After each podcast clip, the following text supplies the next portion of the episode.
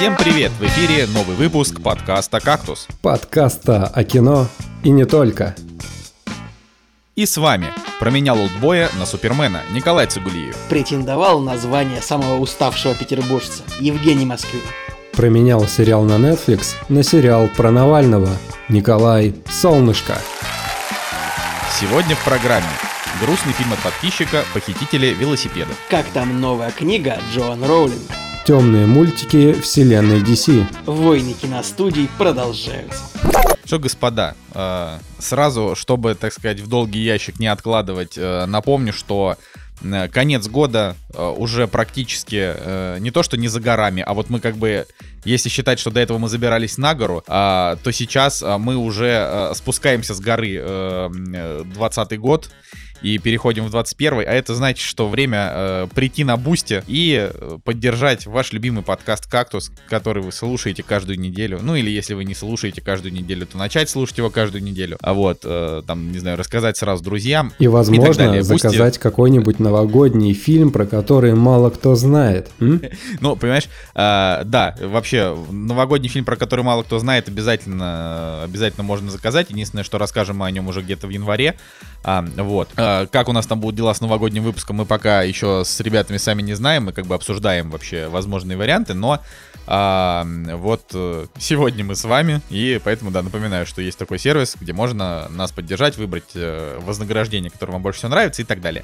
А, также вступайте в наш чат в Телеграме, он уже разросся, и э, переписывайтесь с нами, смотрите на всякие дурацкие мемы, которые мы друг другу кидаем. Да, все ссылки Чё, в описании к выпуску. Да. Ответы в комменты. Это старый мем.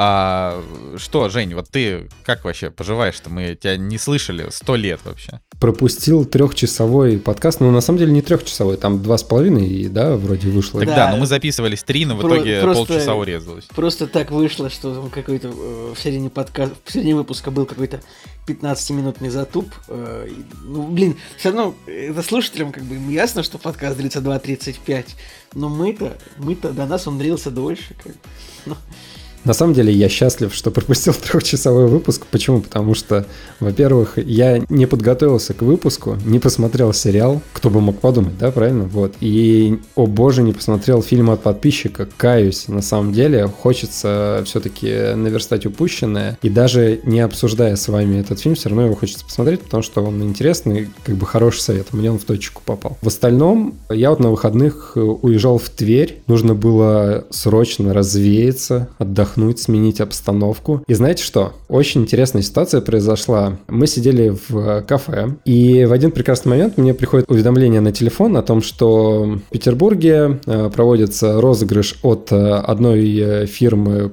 которая оказывает услуги такси, и они, значит, устраивают конкурс на тему того, что самый уставший петербуржец от 2020 года получит возможность э, день бесплатно кататься на Тесле куда угодно и зачем угодно. И я подумал, так. что это прекрасная возможность э, поучаствовать в этом конкурсе, потому что весь 2020 год у меня был наполнен просто чередой какой-то черных э, меток, пиратский сленг. Вот, черные полосы были, и на самом деле было интересно интересно вот э, написать, вот вспомнить, составить э, список всего того плохого, что произошло. И это даже было весело в какой-то степени. Просто я вспоминал все, что происходило. Мы с э, женой накидывали, накидывали, накидывали. И, ребята, просто вот вишенка на торте. Значит, там текст получился, не знаю, страница А4, наверное. Это даже не, не ради того, чтобы конкурс выиграть, а просто, знаешь, конец года, ты его как бы вот вспоминаешь все плохое, забываешь об этом, и в Новый год как бы с чистого листа. Так вот, значит, я дописываю последнюю строчку, там какое-то последнее событие, условно,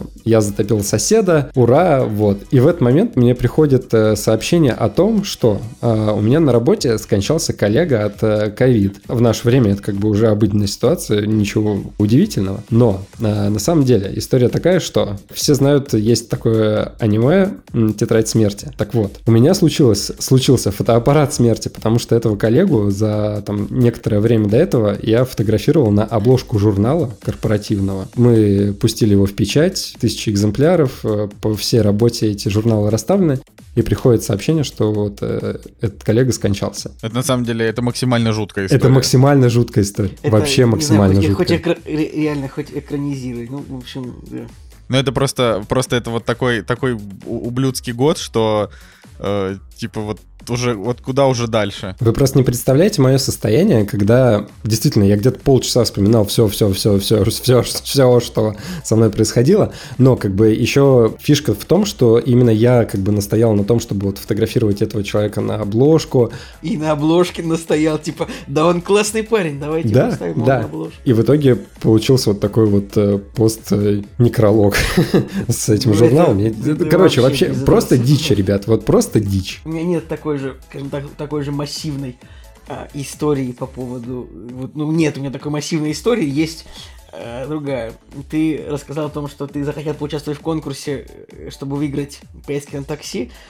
А я, э, ну вот, тоже не будем называть, какой газированный напиток там проводит конкурс. Типа, нужно собрать крышки, и тогда можно... Э... Знаете, как раньше было в детстве? Ну, типа, ты там собираешь крышки и меняешь их там, ну, на бутылке еще этого напитка. Или там были всякие банданы, велосипед, ну, всякие... Можно было выиграть призы реально. Помните такое, ребят? Помню, у меня даже тетя, так. короче... Ну, я был супер мелкий, у меня тетя собирала вот эти вот крышечки и выиграла в конце там 90-х, выиграла плеер Sony Walkman, кассет кассетный и отдала его мне. И в общем, вот, это, конечно, жирно было, да. И Сейчас, кстати, такого уже нет, ну, то есть, я даже не знаю, сейчас под крышкой реально... В общем, конечно же, регистрируешься в приложении, никакой, не, не реклама, это я рассказываю о своих впечатлениях и о цайтгайсте, так сказать, о духе времени, вот что происходит сейчас. Если в 90-х, о, о, брюзжание деда пердеда о том, как было хорошо раньше, в 90-х можно было вот открыть крышку и вот пойти махнуть ее сразу в магазин на бутылочку, да, на еще одну. А сейчас вот Э, тоже считываешь коды под крышками, регистрируешь их в приложении, и что там можно выиграть? Можно выиграть, э, блин, промокод на такси на 200 рублей. Но, но типа есть суперприз. Не буду говорить, какой там суперприз, но для него нужно 15 кодов зарегистрировать, чтобы поучаствовать в розыгрыше. В общем, собрал я 15 крышечек, нажал участвовать в розыгрыше, и мне говорит, о, молодцы, а конкурс на розыгрыш такой, напишите самое лучшее письмо Деду Морозу. И тогда, может быть, вы, вы я такой, серьезно? Я 15 крышек собрал, чтобы мне дали шанс написать письмо Деду Морозу? Уважаемый, это, я как бы...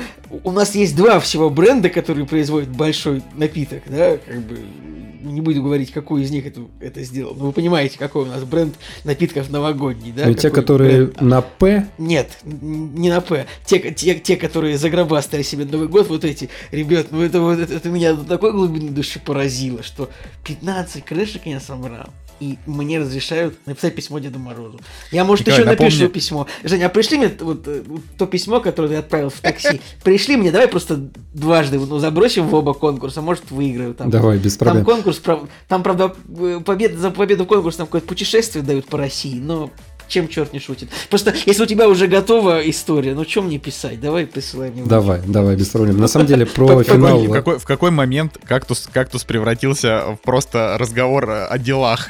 Знаешь, типа такой... У моей истории есть еще финалочка. То, что пришел итог конкурса вот буквально вчера, и, значит, победил человек, который взял э, ноутбук в кредит, и у него, короче, потек потолок именно на этот ноутбук, и ноутбук, э, типа, сломался. Все, этот человек победил.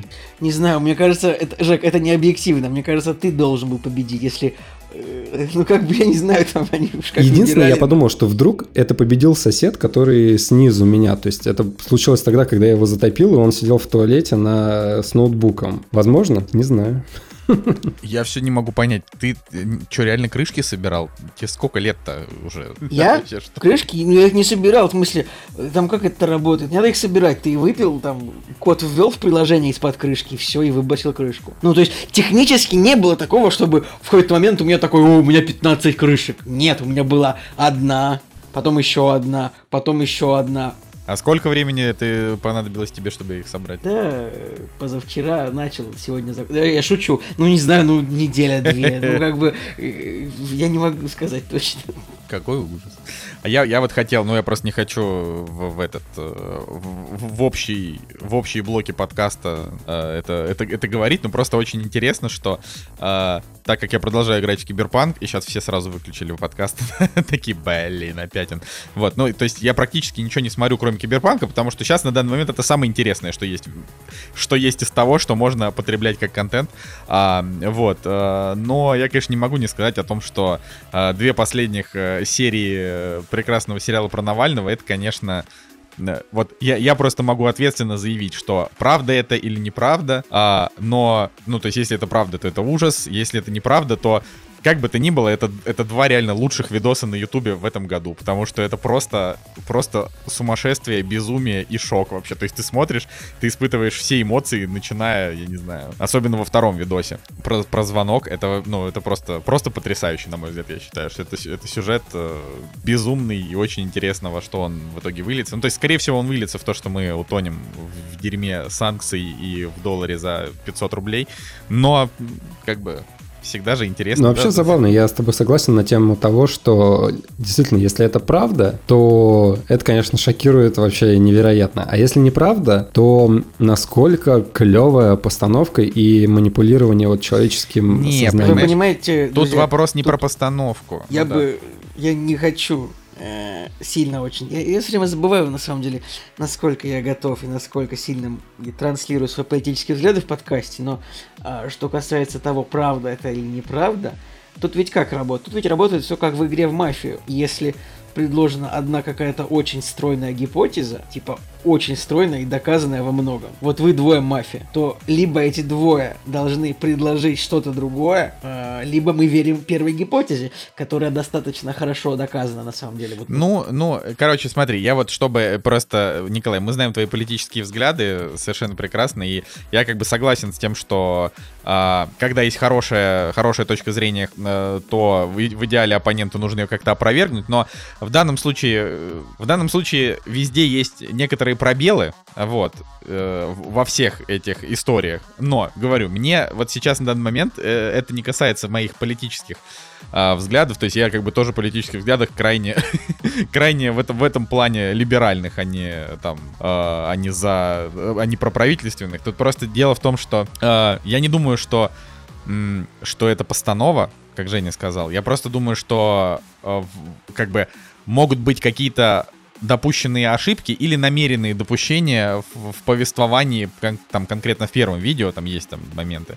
А, вот, а, поэтому вряд ли это прям такая стопроцентная манипуляция, в это я не верю. Мне скорее просто интересно действительно узнать, как это было в реале, э, вот, но это такое, что... Ну, в целом, Николай, я, я честно тебе скажу, мне кажется, то, что было рассказано в видео, то достаточно близко к тому, как это могло быть в реале. Ну, ну скорее всего, да, ну просто я бы, я бы, как бы, так как Навальный это далеко не мой любимый вообще человек, не, не мой любимый политик, вообще я к нему отношусь, типа, не, не, не с симпатией, в принципе, как к человеку.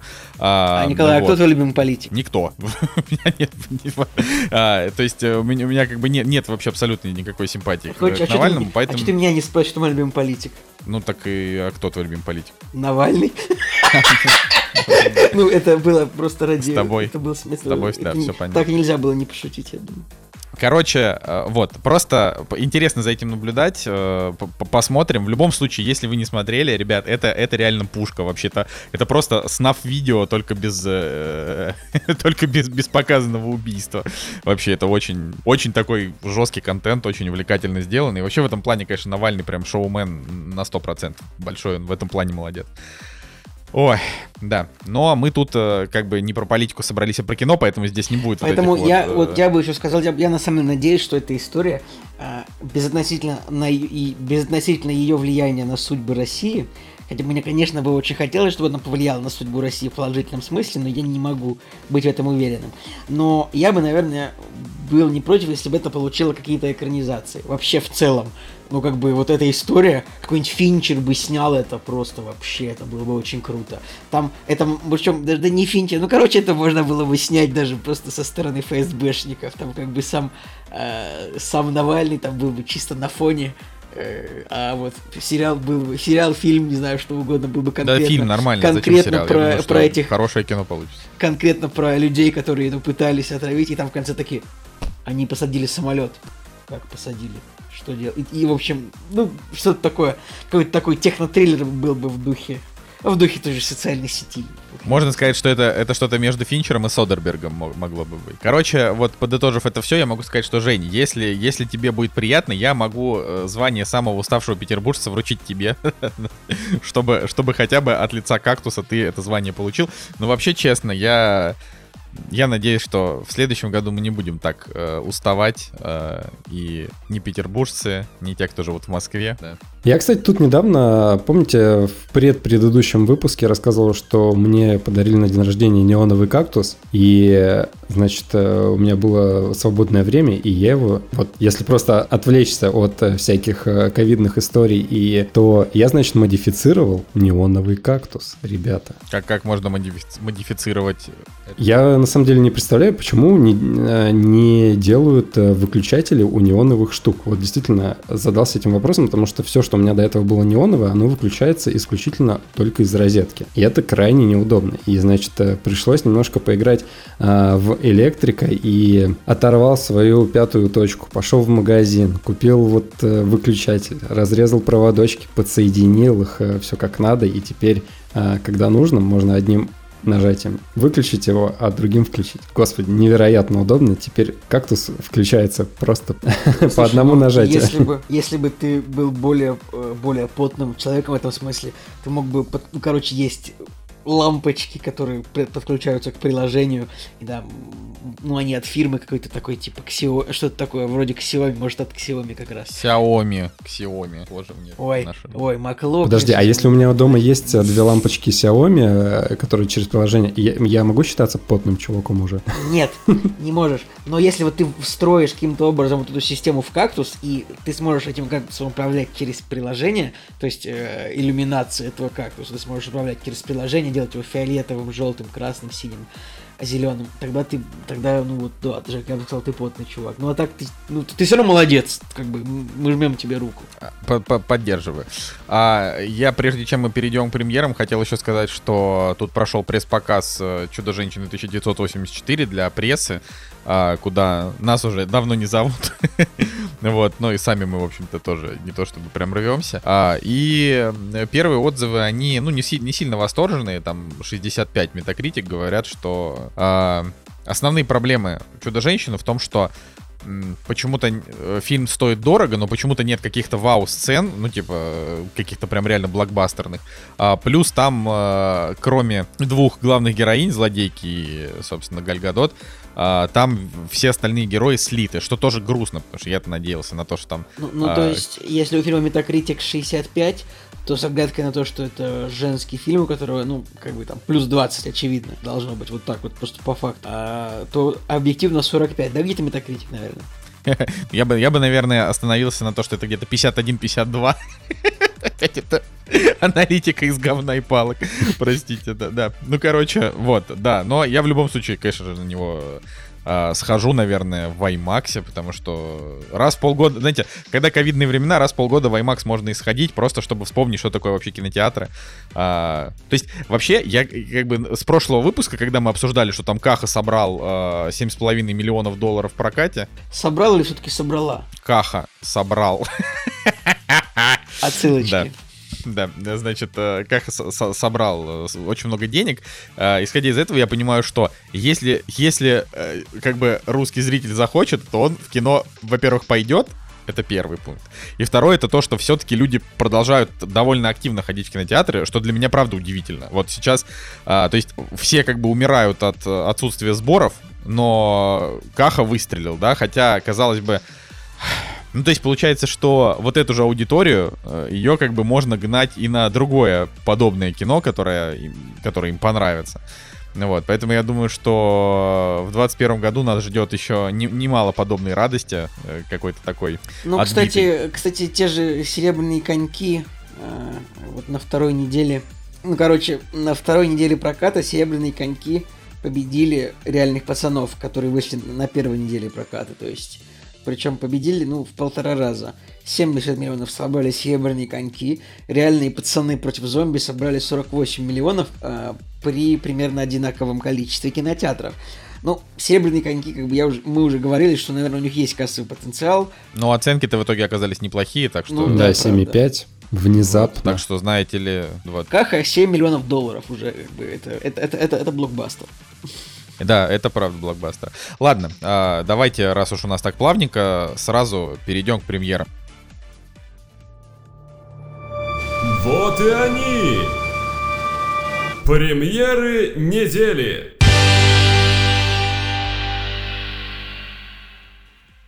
Премьерный день, 24 декабря 2020 года. И у нас выходит э, мультфильм «Семейка Крутс. Новоселье». Кстати, кстати, А. извините, католиков поздравляем с Рождеством наступающим, ну вдруг. А, Да, да, если у нас, если у нас такие есть. А, ну, вообще, у, у меня на самом деле даже есть знакомые, которые отмечают э, Рождество католическое, поэтому для них. Но вообще, как бы в России просто нет никакой инфраструктуры для католического Рождества, то есть, э, как бы, грубо говоря, А- а улицам плевать. Что, что такое инфраструктура для католического Рождества? Ну, типа, а, тебя гонят в магазины за покупочками на Новый год, а, и все. То есть на- у, на- у нас и на православное Рождество-то по большей части наплевать э, всяким маркетологам. А, вот, а католическое это тем более. А, ты про маркетологов говоришь, типа, Да, да, конечно, Все, конечно. ладно. Я, я думал, я думал, ты такой говоришь, что католикам негде, негде встретить Рождество там в храме или э, некуда написать в соцсети, типа, с Рождеством всех католиков. Но если тебя беспокоят маркетологи, ну ладно. Ну, это я просто о том, что... Маркетологи, они все, что могут, это заставлять меня 15 крышек собрать, чтобы потом выиграть возможность написать письмо Деду Морозу. Ну, короче, Николай, если у них получается это делать, то это, то это исключительно твоя проблема, а не маркетолога. А, А что- ладно, у кого общем, получается, что у, у католиков, да, конечно, празднуют. Я, у меня тоже есть знакомые католики, которые выкладывают в Инстаграм вот всех с Рождеством. Ну, протестанты они тоже отмечают э, два- 24-го. То есть это, это только, только мы отмечаем 7-го. Протестанты, не знаю, у нас тут это самое, вот как раз таки из-за фильмов Навального. Вчера у нас несколько протестантов задержали на, на гостином дворе. Ладно. Ладно, я понимаю, ради- я, это- эту, эту, шутку я опущу. Знаете, как у католиков, э, какое у католиков самое популярное кошачье имя? Кэт. Так, Толик. блин. Почему Кэт Толик? Ну ладно. Ну, Что, Николай, ты что, не понял? Нет, я понял, я просто... неплохой, неплохой я расстроился, что я сам этого не угадал, потому что я подумал, что достаточно будет первой части этого слова. Короче, а, Семейка Крутс. Семейка Крутс новоселье, да. Я считаю, что абсолютное издевательство. Ну, то есть, вот, смотрите, я могу сейчас быть занудой, но я считаю, что да, надо кинотеатрам выживать вообще. Но давайте пос- посмотрим на ситуацию немножко с пандемической стороны. А, гнать сейчас детей, а, которые, ну, в огромных количествах, да, на мультик, а это так и произойдет, а, это значит распространять заразу в невероятных количествах, потому что дети это самые стрёмные переносчики, как бы, болезни. То есть это чуваки, ну, то есть это, э, как сказать, существа, чуваки, короче, это создания, которые практически не чувствуют на себе ковид, но при этом заражают всех там подряд, учителей, родителей, бабушек, дедушек, э, прохожих.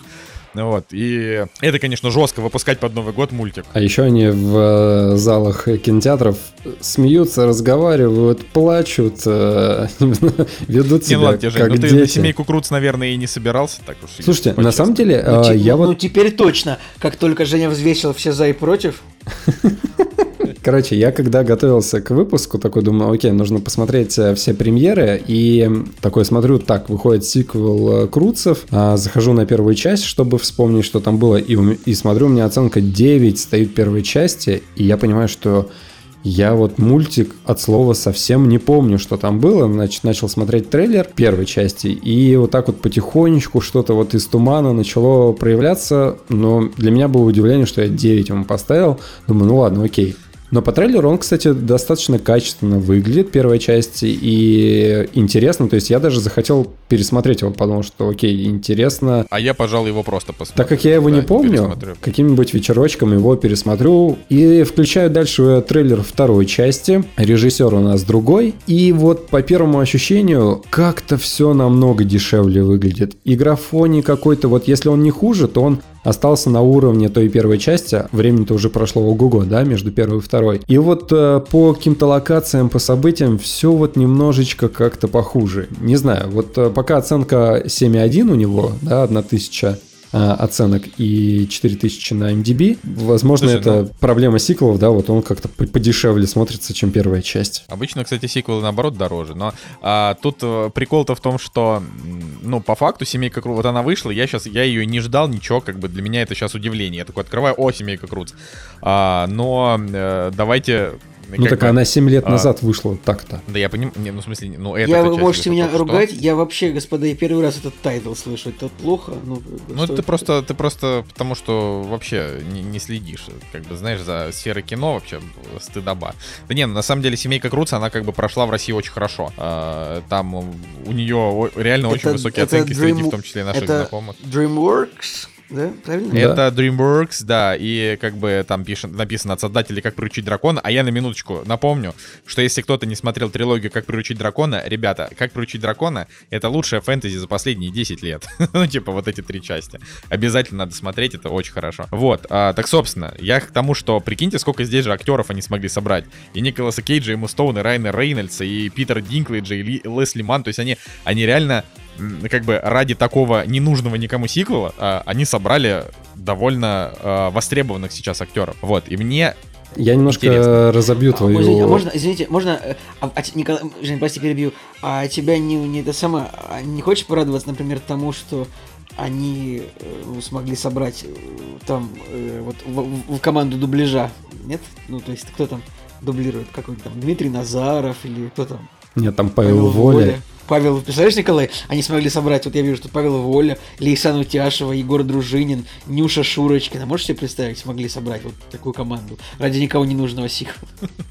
Жень, давай, скажи, что ты хотел сказать, просто давай не будем обращать Да, короче, по поводу актеров, которые участвуют э, в мультипликационной озвучке, частенько выходят фильмы, которые не от крупных студий, не от Sony, не от DreamWorks, да, не от э, Pixar, но бывают такие, которые вот э, выглядят как категория Б, ну и такими и являются, а там все равно участвуют э, в озвучке какие-то крупные голливудские звезды, и для меня это всегда открытие. Вот на моей памяти, да, вот я когда-то открывал премьеры, и несколько раз были какие-то мультфильмы, Жень, очень просто. Долину папоротников открой ту же.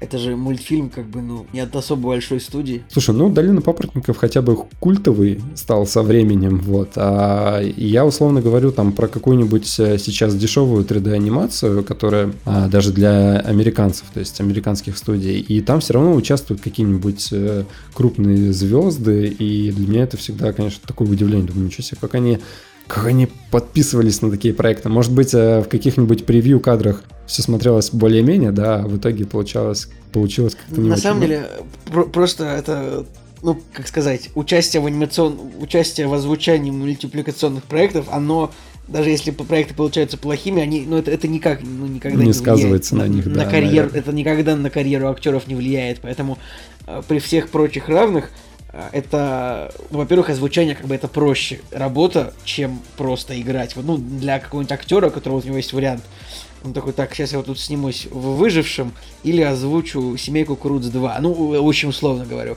То есть, если сниматься, может быть, нужно там 3-4 ме- месяц, 2 месяца, может быть, до съемки, то озвучание, на, я не знаю, ну, несколько дней, наверное, можно озвучить весь мультфильм. И, конечно, это просто удобная работа. Поэтому, э, Да. вот. Да, я, наверное, я думаю, это, я думаю, это весело. Мне кажется, вообще кайфово должно быть мультики озвучивать. Ну, мне кажется, это весело. А, ладно, идем дальше.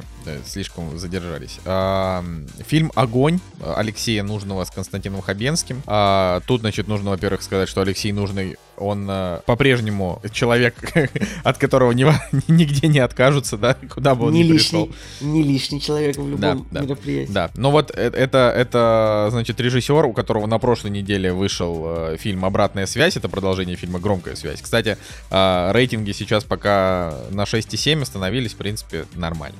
Вот, и фильм «Огонь» э, с Хабенским, это должен быть такой э, уже более э, масштабный фильм, там, про героев. Я вот такие фильмы люблю, поэтому я рад буду его посмотреть, как раз именно вот фильм «Огонь». А вы смотрели А, какой-нибудь фильм что американский про пожарных? Там типа Дело храбрых или вот что-то что-то такое есть с Джоном Траволтой, я помню, есть Хокином Фениксом. Я вот ничего не смотрел про пожарных, но... Нет, тоже ничего. Дело храбрых. Есть Да. прям ряд американских фильмов неплохих про пожарных. Вот. Дело храбрых 2017 года, например. Ну, в делах храбрых, насколько я знаю, они там все погибают, типа это по реальным событиям. Я не люблю фильмы, где герои э, погибают все в конце. Это вот мне, мне от этого очень грустно всегда становится. Вся вот эта жизнеутверждающая тема меня сразу же очень А, подавляет. Вот, Короче, вот есть как- фильм 2004 года, а, называется «Команда 49. Огненная лестница». А, в Это с оригинале Траволтой. лес- Да, с Траволтой и Хокином Фениксом как раз. В оригинале просто лестница 49. Но вот у него, кстати, ну, 7,3 на кинопоиск. Ну, просто если это, как бы, если это интересно. Мне, знаете, что интересно в контексте фильма «Огонь» нашего отечественного, который выходит на этой неделе? Мне интересно то, что в русском кинематографе зарождается новый дуэт актеров, которые неразлучно участвуют э, уже в нескольких проектах. Это Виктор Добронравов и Антон Богданов. Это парень из «Реальных пацанов». В прошлый раз они были в Т-34, по-моему. Значит, э, танкистов играли. Вот, а здесь, получается, уже у них другой образ, и они снова вместе. Там они танкисты, а здесь пожарники. Но это же странно. То есть, мне кажется, продюсеры просто нашли, да, а, актеров под э, каждые социальные роли, да, и берут их в кино. Я очень сильно люблю ну, на кинопоиске то, что можно к любому актеру, любому режиссеру, продюсеру открыть график, э, э, графу связи, и там можно посмотреть, с каким другим актером или режиссером этот человек играл чаще всего. Ну, если вот говорить про Виктора Добронравова, ну, конечно, больше всего он играл с отцом Федором Добронравовым в 11 фильмах. Но действительно, вот с Антоном Богдановым он играл в четырех фильмах. Внезапно, да. Ладно, на самом деле трейлер я тоже посмотрел, э, любимая моя аналитика по трейлерам. То, что здесь играет Константин Хабенский, у меня тоже есть история, связанная с Константином Хабенским на этой неделе. Значит, мы в Твери вселились в э, апартаменты, старое сталинское, значит, здание, которое переделали под лофт. Видимо, открылись они вот буквально недавно, там, в этом году, в июне. И, значит, на столе лежала книжечка с отзывами от э, посетителей, и делать было нечего. Я, значит, просто сидел, листал эти отзывы, смотрел, что пишут люди, и где-то на середине отзыв «Здравствуйте, я Константин Хабенский, значит, э, забежал э, к вам э, в чудесные апартаменты, к своему оператору, пока у нас перерыв э, на съемки». И роспись стоит. Я теперь, я теперь тоже буду постоянно просить книгу отзывов и писать от, от, э, от имени актеров, типа что Да, это, да, привет, да. это Стивен, это Стивен Сигал, типа по-русски. И люди будут думать, вот тут, Стивен, тут был Стивен Сигал. Ну, конечно же, э, роспись отличалась от той, которую мне удалось найти в интернете, но, все равно забавно, что кто-то на досуге написал такую штуку. Ну и э, в итоге-то у нас выходит фильм с Константином Хабенским, и по трейлеру все, конечно, эпичненько, Огонь нарисован очень впечатляюще, очень хорошо, цвет- цветокоррекция классная, но у фильма также, как у «Серебряных коньков», есть несколько трейлеров, и если смотреть последний, то он, в принципе, такой вот э, впечатляющий, можно сказать, э, он продает фильм, а вот первый трейлер к этому фильму, он достаточно банальный. По первому трейлеру можно понять завязку о том, что у героя Константина Хабенского есть дочь. К этой дочери, э, значит, э, подмазывается какой-то мажорный хахаль, который такой вот весь блатной э, и, значит, э, пороха не нюхал, жизни не знает. Почему, почему Иван Янковский всегда играет таких типов? Ну, Может, классика, кто-нибудь У классика. него, да. у Николая, у него такая внешность. Он играет такого мажорного пацана, он такой симпатичный, такой нагленький, как бы э, худой, такой, йоу, я сын, я сын майора ФСБ, ну, Да, и волей сценарных э, судеб э, этот мажорик попадает в команду к бате, короче, э, вот этой вот девушке Константину Хабенскому, а он такой как бы матерый человек, такой, вот ты у меня сейчас по жопе-то получишь, э, не будешь с моей дочерью встречаться. Ну и, соответственно, когда наступает э, переломный момент, да, когда всем плохо и нужно принимать какие-то решения, конечно же, мажорик проявляет себя с лучшей стороны, справляется и в глазах отца показывает себя отличным э, человеком. В общем, я думаю, что я рассказал вам весь фильм, потому что по, по трейлеру все это можно интерпретировать вот так вот. Но, опять же, да, вот с технической точки зрения все выглядит хорошо, прям ух. Вот для меня лично Хабенский уже перестал продавать кино. Я вот ради него не, не, не шел бы. Вот если бы и пошел, то только на Хабенский прям вот продает кино. а карточку банка заведешь ради него какую-нибудь? М, Потому что если банк говорит, что пользователи не платят кредит по карте, это, это не просто слова. Пес. А, да, ну я, я в любом случае, конечно, вот я, я все еще считаю, что Хабенский один из самых талантливых актеров а, российских, и поэтому для меня как бы каждый вышедший с ним фильм это ценно, поэтому я его с, удов- с удовольствием посмотрю. Но просто, к сожалению, очень много фильмов, что с ним выходит, это полная хрень, а, вот, и их приходится сразу же как бы дропать, поэтому, ну огонь, огонь посмотрим. У меня есть карта этого банка. Ну да ладно. Это какого, какого, бан- ладно, не говори, Не не важно, важно. да, не важно. Короче, да, давайте, ребят, мы на этом остановимся, а то нас Женя э, через час уже погонит, а у нас еще много чего обсудить. Э, Больше никаких интересных примеров. Как это нет? Я буду сам себе противоречить и заставлять растягивать этот подкаст. Выходит сиквел фильма про кота Боба, который называется «Рождество кота Боба». Ну, я думаю, все, все в курсе этой истории. Конечно, конечно, Жень, все, мы все все знаем. Да. Первый раз слышу. Ну, был, значит, э, в Лондоне музыкант Бродяга, который играл на гитарке, собирал э, деньги с прохожих. И в один прекрасный момент к нему присоединился кот. Ну, они там повстречали друг друга. И, значит, э, кот э, с ним э, сидел. И сняли фильм на 7,4. Первый фильм, кстати, очень хороший. Мы о нем как-то в подкасте рассказывали. История такая о том, что вот этот молодой человек, он как бы наркоман, проходил реабилитацию, работы нормальной у него не было, и вот он в итоге как бы сидел на улице, играл на гитаре, а этот кот вот э, единственный, кто, ну, или там один из немногих, кто вот нашел в нем что-то хорошее, они друг другу начали помогать, и э, фильм-то снят на реальных событиях, то есть действительно ре- Подожди, реальный еще кот. раз. А, Еще раз. Кот и музыкант начали помогать друг другу? Да, они начали друг другу помогать. Как кот помогал музыканту? Ну, типа, вот какую, какую, подожди, какую помощь, ну, может предложить человеку кот? Вот прям помощь. То есть помощь это, ну, продукты Лапу донести. там. Сейчас, не, Николай, это было так. Это было так. а, Музыкант там что-то играет, кот ему говорит, фальшивишь. Кот говорит, такой, у тебя это тут расстроилось, да, я тут затянуть ей струну и нормально будет, да, типа, или там, ну, ладно, хорошо, помогают они друг другу. Да, они, значит, друг другу помогают, э, и он из э, просто обычного бродяги, да, э, человека, у которого проблемы в жизни и нет денег, он становится звездой интернета, потому что кот с ним сидит ря- рядышком, он весь такой мур-мур-мур, мяу-мяу-мяу, в шарфике, все люди начинают э, его снимать на телефоны, видео начинает вируситься, и в итоге после всего этого выходит книга про кота Боба, выходит фильм про кота Боба. А, кстати, сам Боб недавно скончался, поэтому у него... Он, он скончался в 2020 году, блин, чертов год дурацкий. И у него теперь на кинопоиске черно-белый а, профиль. И, кстати, сам Боб играл себя в фильме. Э, Интересно, что режиссер этого фильма, ну, про Боба, по- по- подарок, э, э, подарок кота Боба, нет, Рождество кота Боба он называется в русском прокате, да, режиссер этого фильма Чарльз Мартин Смит, мужчина, который экранизировал, например, «Путь домой», про собаку фильм, а потом, он, потом у него есть фильм «История дельфина 2», понятия не имею, что это, «История дельфина 1», и в 97 году он тоже снял фильм, который был популярен более-менее, не, не популярен, сильно сказано. В Рос- Короче, был фильм а, в э, про, про собаку, которая в баскетбол играла. Airbud, он назывался «Король воздуха». Вряд ли кто-то видел его, О, господи, мой любимый фильм. Да, что-то у тебя, что-то у тебя, что-то у тебя оценка не стоит на кинопоиске. Я тоже любил этот фильм очень сильно, потому что фильм, фильм был очень простенький, э, пр- просто фильм про мальчика, который был такой какой-то зашуганный в школе, начал, пошел в баскетбол, там тоже не получалось, а потом что-то нашел собаку, ретри- ретри- ретривера ретривера золотистого.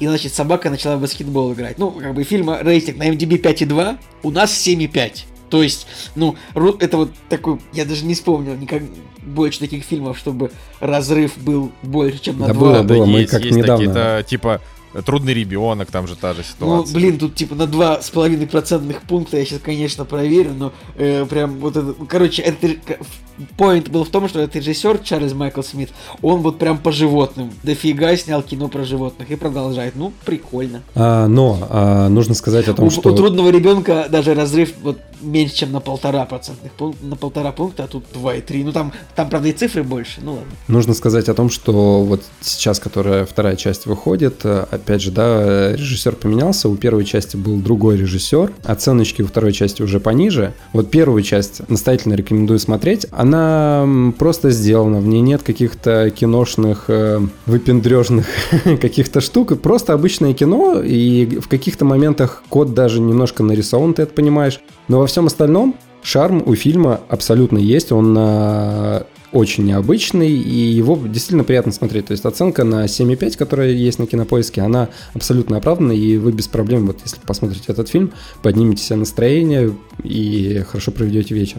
Но вот насчет второй части у меня есть сомнения, потому что, опять же, я посмотрел трейлер, и там вот что-то потерялось по трейлеру что-то потерялось, что было вот в первой части. Не знаю, вот э, потерялся режиссер, конечно же.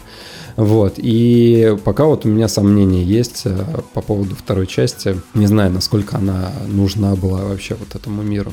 Я думаю, что ты посмотришь и тебе понравится. это, просто это, это, это мое, мое предсказание. А, ладно, давайте очень еще быстренько пробежимся по цифровым релизам. А, итак, э, фильм «Ведьмы» а, Роберта Земекиса с рейтингом э, ниже просто Плинтуса. Его можно будет посмотреть 25 декабря. А, ну и все. То есть там есть еще много фильмов с рейтингом 4-5, а, но что-то как-то мне совершенно не хочется об этом ничего говорить. Ну, кстати, вот, по-моему, но... недавно вышел «Король Стейтен Айленд». Это тот фильм, который э, мы в подкасте с, обсуждали и это был один из тех фильмов, на которые я хотел сходить в кино во время пандемии, то есть когда вообще ничего не было. Да, ну это, это хорошо, если так. Э, Еще я помню, мы обсуждали «Кольская сверхглубокая», вот она тоже появилась онлайн. Я, а, кстати, даже ну... думал, может быть, так ее проглядеть, может, почему бы нет. Ну, у нее по-прежнему 5,2. А потом э, там тоже выходит на днях э, новогодняя серия сериала «Последний министр», но тут э, на Кинопоиске, если что, наш постоянный партнер и друзья. А, вот, но я не могу как бы вот прям на 100% советовать, потому что «Последний министр» это как бы политическая сатира, но ввиду последних событий она кажется еще более беззубой, чем она была. То есть это, в принципе, забавно, но как бы блин, то есть вот нам нужна политическая сатира, которая будет просто по яйцам бить, а это политическая сатира, сатира которая так э, перышком щекочет буквально за ушком. Поэтому такое. А, вот. Но собственно, что, больше-то и нечего из, из, из, из премьер так советовать. Да, в принципе, столько, столько всего хорошего вообще. Не могу отделаться от того, что я услышал, что Николай хочет, чтобы его кто-то по яйцам ударил. Нет, я не хочу, чтобы меня. Я, я, я считаю, что просто, в принципе, такое должно... Э, политическая сатира должна, должна быть сильной. Она должна... Бить э, по яйцам. Типа, она должна бить по яйцам, да.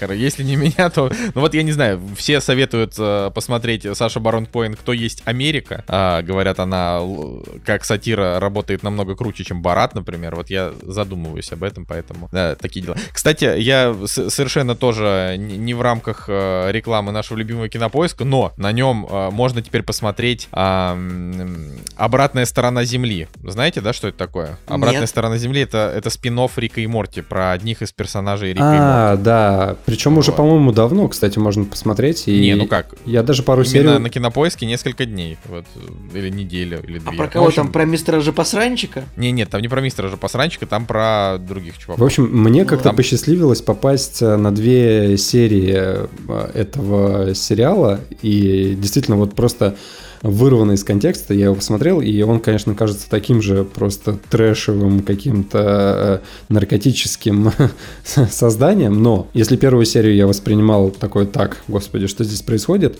то вторая серия, она уже как-то тебя все-таки вовлекала в историю, и весь этот происходящий трэш уже даже было интересно смотреть. Ну, то есть, э, немножко слабее, чем Рик и Морти, но в целом, как бы... Не, ну, как бы, в принципе, нет ничего по уровню такой же, э, такого же замудренного, как Рик и Морти, то есть, ну, это, давайте будем честны. Я бы, конечно, посмотрел все-таки про мистера же посранчика, отдельный сериал. Кстати, если прочитать сюжет этого сериала «Обратная сторона Земли», тут человеческая цивилизация вызывает у гостей из другого мира немало вопросов, э, немало, немало вопросов, да, точно известно только одно. Они должны защищать пупу живой суперкомпьютер. Ну, как бы просто без... Я это просто... Я просто это прочитаю, никаких комментариев давать не буду. Так написано. Да, пупу надо защищать, а то он ему одному будет сложно. А, ладно, давайте дальше, господа. «Кактус» — подкаст о кино и не только. А прежде чем мы будем обсуждать, э, собственно, прекрасный, э, но очень грустный фильм «Похитители велосипедов», я думаю, что мы немножко все-таки должны пробежаться по войнам студий. А, и, ну, я бы, я бы начал с того, что, как вы помните, Warner Brothers э, сказали, что типа мы будем в 2021 году гонять э, там, все фильмы в, онла- в онлайн. Вот вызвали этим абсолютно дикое бурление Чё, это, я- не- что, кто-то реально сказал слово лысого сейчас? Ну просто, если бы у них... э, а, Подожди, а у Warner Brothers э, скала снимается? А, нет, он Нет, снимается только, он на, только на студии Universal снимается. Окей, кто у- из лысых актеров есть э, в касте у Warner Brothers? Понять не имею. Дэйв Батиста. Вот, им нужно... Нет, подождите, а этот а Вин Дизель, это у нас что? Он тоже Тоже Universal. Universal. Тоже Жень, Universal. ты- Блин, у вот, короче, лысых... еще варианты? Всё, я, У я тебя есть понял, еще лысых варианты гоняет лысых мужиков? Universal, да. Короче, э, история в том, что э, Дэнни Вильнев э, сказал, что типа это, не, это неадекватная история, не нужно наш фильм выпускать э, в этот. И Legendary, это студия, которая сопродюсирует картину Дюна, они говорят, что в общем, long story short, э, если, э, типа, вы выпустите его сразу в онлайне, то у него не будет никаких шансов на сиквел, а, потому что просто не соберет денег, а фильм дорогой. Э, А они бы хотели сделать из Дюны все-таки э, франшизу. И я очень это поддерживаю, потому что, как бы, вот, вот Николай Цигулиев, вот он, например, говорит, да, я люблю Дэни Вильнева, э, но его фильмы ни хрена не соберут, и, и, и ладно. А я как бы считаю, что говори- нет, не ладно. Я не говорил Типа, этого. Тут вопрос просто в том, что, ну, Дюны, правда, мало шансов собрать. У Дюны много шансов собрать, там, огр- там, там звездный каст, это, э- это, это блокбастер фантастический, почему бы ему не собрать? Я вообще не вижу ни одной причины, почему ему не надо соб- ну, почему бы ему Ну, не собрать. потому что Дюна это такое все-таки. Это, это не Звездные войны, Николай, ты понимаешь? Это все равно так- такой сюжет, к которому люди относятся с опаской. А может быть, люди устали от э, тупых жевачных сюжетов э, и Слушай, хотят я посмотреть человек, что-то я очень, я очень люблю Дюну, типа, мне нравится этот сеттинг, я, наверное, три книги прочитал. Дальше уже, рей- дальше рейтинг книг на фантлабе уже очень сильно падает, там, начиная там 8,7, 8,3, 7,8 и, и дальше уже там вплоть до этого самого, поэтому вот, я люблю Дюну, как бы и финчеровская Дюна мне нравится, она, конечно, поставлена в некоторых моментах очень странно, а я еще недавно обнаружил, типа, какую-то экранную версию Дюны, там, какую-то телевизионную, которая э, на- еще на час дольше, чем обычно, и там столько поганых, откровенно плохо снятых сцен. Короче, ладно, э, переходим просто к Дюне Вильнева. Конечно, это будет великолепно снятый фильм, абсолютно. Наверняка у этого фильма, ну, рейтинг будет, ну, скриньте. Ну, 7,6 кинопоиск, и 8,1 на MDB. Пр- Просто потому, что все равно это сеттинг сложно понять. Ну, он, он такой, он странный, он кринжовый. Это кринжовая книга вообще.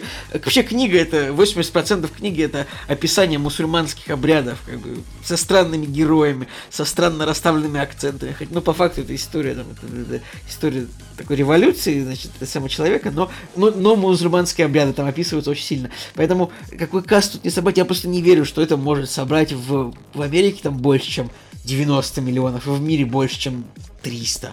А для фильма с бюджетом 160, и где будет реклама еще 100. Короче, сразу берем 260 миллионов долларов бюджет Дюны, 280. И как бы, ну, 400 миллионов, но это, но это не, не сборы. Ну.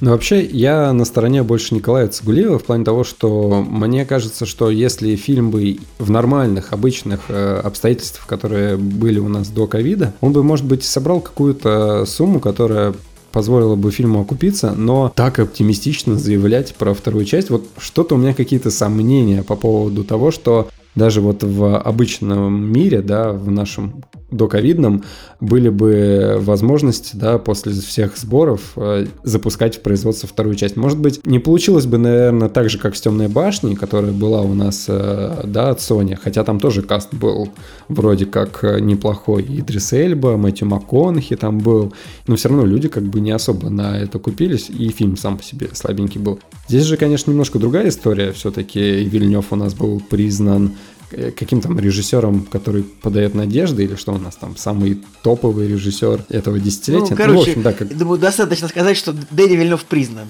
Вот да, признан от признанного режиссера, да, и но все равно вот какое-то внутри ощущение того, что вот прям супер много денег э, Дюна бы не собрала. И раз у нас пошла такая свистопляска с тем, что выпускаем и там, и там, они, значит, топят за то, чтобы выпускать только в кинотеатрах. Я бы на месте студии такой, да окей, да давайте пустим в кинотеатрах, фильм ничего не соберет, Legendary ничего особо не получит, а потом, значит, э, Warner уже могут без проблем пускать э, уже себе в онлайн кинотеатре. То есть, мне кажется, они особо сами Ворнеры ничего особо не теряют. То есть, что там Legendary так упирается, я, честно говоря, мне тяжело понять. У, у меня так и нету особой позиции, то есть я как бы за то, на самом деле, что вот люди, которые снимали фильм Legendary, да, я за то, чтобы люди, которые снимали фильм, они имели право дистрибьюцировать его так, как им хочется. Ну, то есть, они, не то, что Warner Bros. такие онлайн выпускаем.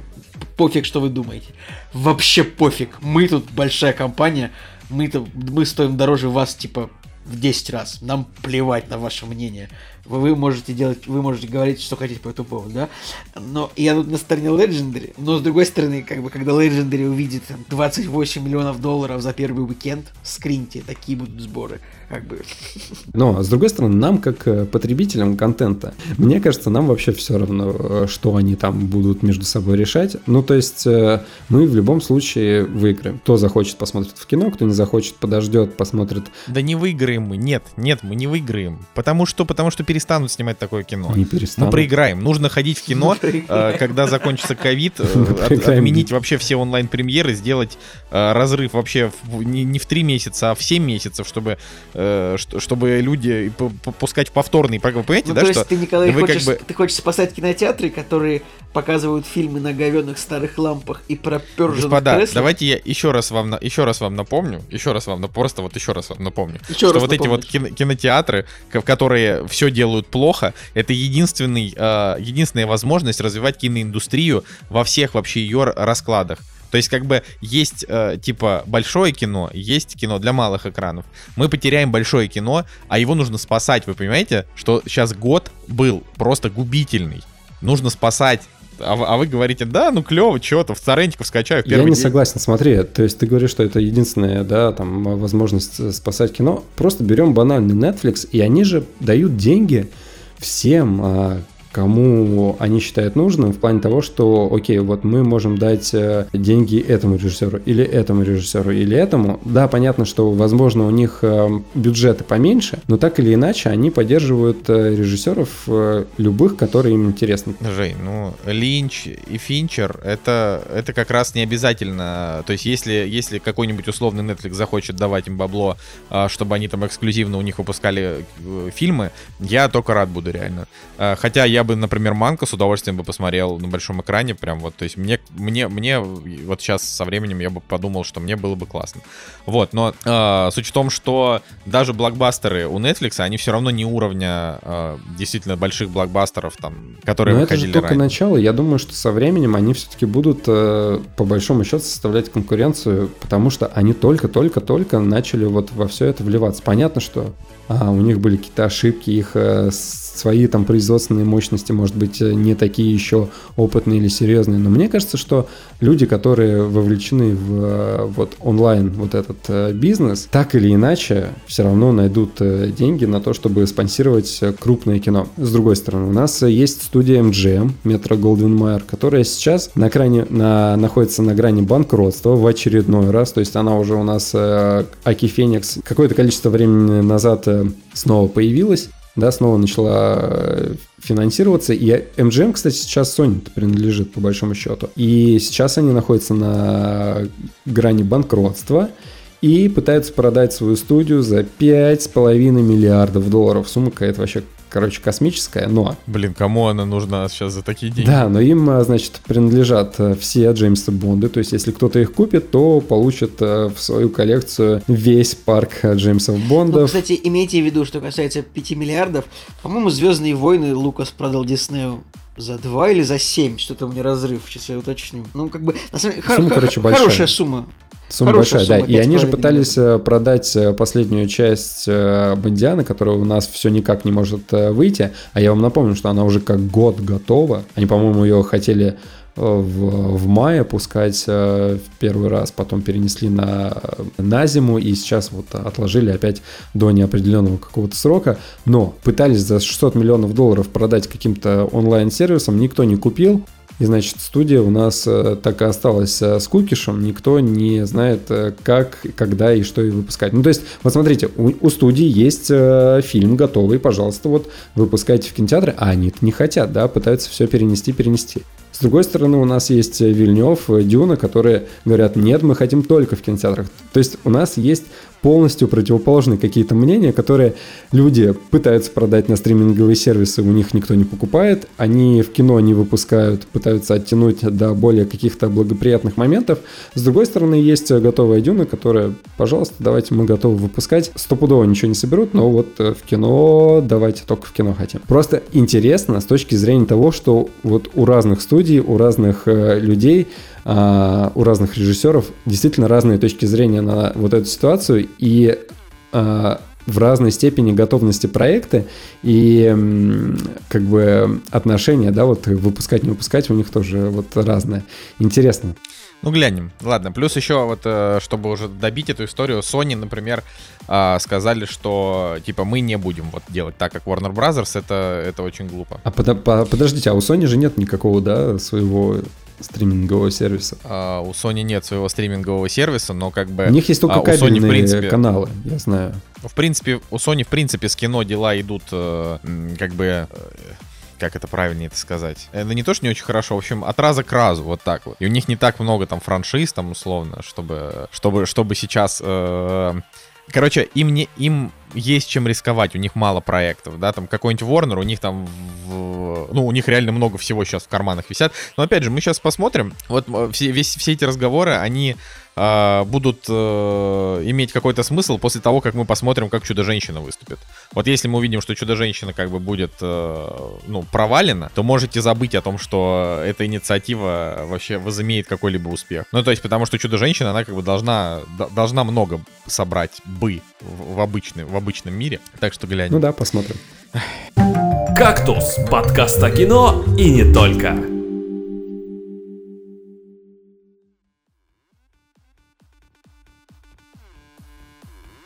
Кино от подписчика с нашего Boosty. И на этот раз у нас э, итальянское кино 48 года – которое нам а, посоветовал наш уже постоянный спонсор под ником Red V. Очень много фильмов мы уже от него посмотрели, и я даже вам, ребят, больше скажу. В своих кругах а, своим друзьям, значит, а, тоже рассказываю то, что мы там посмотрели Повар Вор, его жена и любовник, э, все дела, и люди были заинтересованы. То есть мало кто знал, что такой фильм существует, и у меня несколько друзей даже вот э, по итогам моих рассказов посмотрели этот фильм. Что, понрав... Понрав... понравилось им же? Ну, э, есть люди, которым которым нравится такое кино, да, и они, им, им фильм понравился. Эксклюзивно понравился, я бы даже, я бы даже так сказал. Ну, ну да ладно, в этот раз у нас э, итальянское кино, то есть у нас было японское, английское, теперь у нас итальянское, и это 48 год. Фильм называется «Похитители велосипедов», и звучит э, текст на бусте так. Привет всем! Решил в этот раз выбрать фильм «Похитители велосипедов» от 1948 э, года. Классика кино и хорошее начало для знакомства с итальянским неореализмом. Я, в принципе, полностью согласен с данным высказыванием. Ну, короче, да, вот что, что, что хотелось бы сказать. Вообще, большое спасибо за такой совет, потому что это очередной раз я подумал, какое же я ничтожество, э, насколько сильно я не, не разбираюсь в кино вообще просто. Ну, то есть, э, да, это только говорит о том, э, как глубоко нам еще можно погружаться, потому что э, вот конкретно этот фильм, он открыл для меня, да и, наверное, для вас обоих, э, итальянский неореализм. Что это такое? Расскажу. А, значит, э, как вы помните, э, с 1939 по 1945 год шла Вторая мировая война. Для нас Великая Отечественная. И э, Италия она была, э, значит, под гнетом Бенита Муссолини. Это... Ну, скажи честно, Италия воевала на стороне злодеев. Ита- Италия воевала на стороне злодеев, э, и, ну, так никто же их и не оправдывает.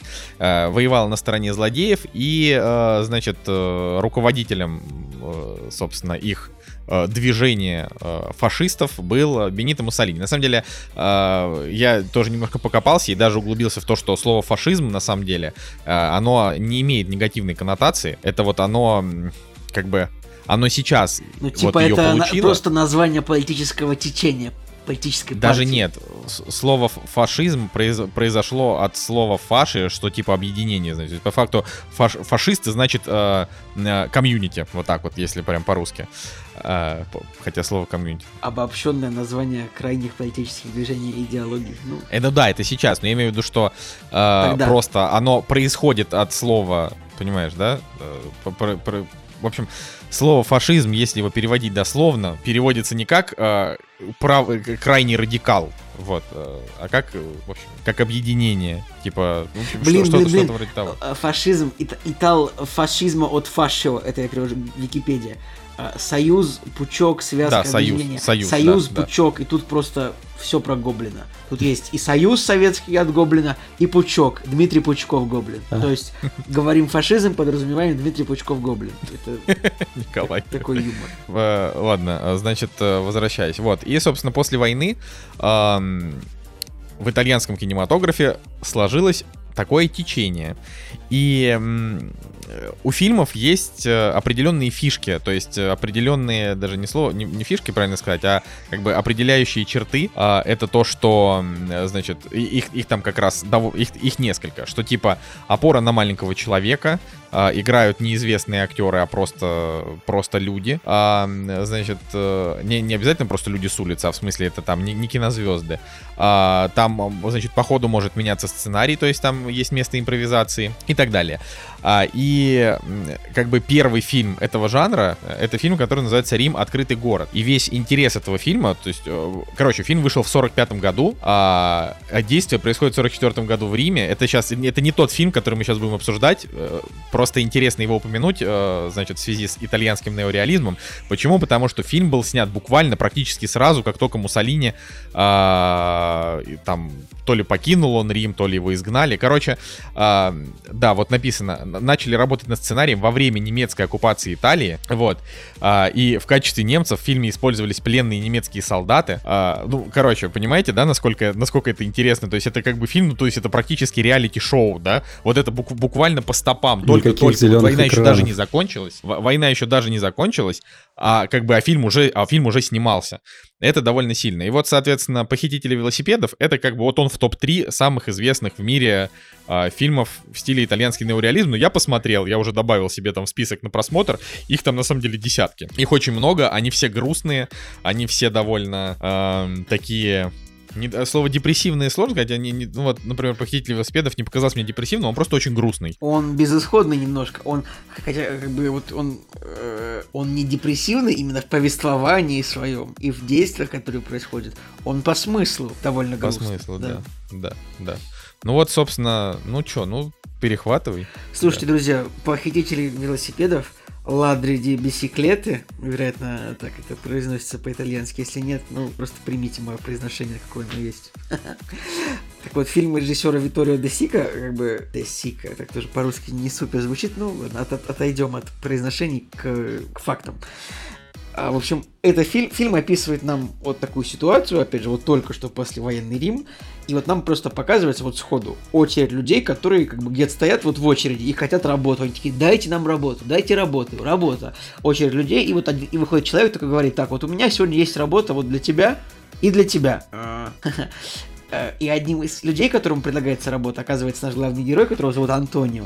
А, э, Значит, вот этот человек, предлагающий работу, он говорит, так, вот у тебя есть велосипед? Тот говорит, ну, как бы да, ну, как бы нет. Тот говорит, если у тебя есть велосипед, то ты будешь работать расклейщиком объявлений. И это кайфовая работа. Ну, вот во всех смыслах, то есть, э, вот это, это считается, ну, успехом получить такую работу вот в этом послевоенном Риме, в котором, видимо, ну, судя по той очереди, видимо, очень остро стояла проблема безработицы. Ну, как бы сложно нам тут, не знаю, у нас сейчас вообще в современной России безработица, как ни странно, на довольно низком уровне, поэтому, э, может быть, нам сложно так понять эту проблему. Вот как это так оно вот стояло, что прям, ну, 50 человек стоит на улице, такие, в очереди, где-то на завод стоят, такие, дайте нам работу, мы требуем работу. В общем, человек, наш главный герой получает э- эту работу, тоже, а велосипеда-то у него нет на самом деле.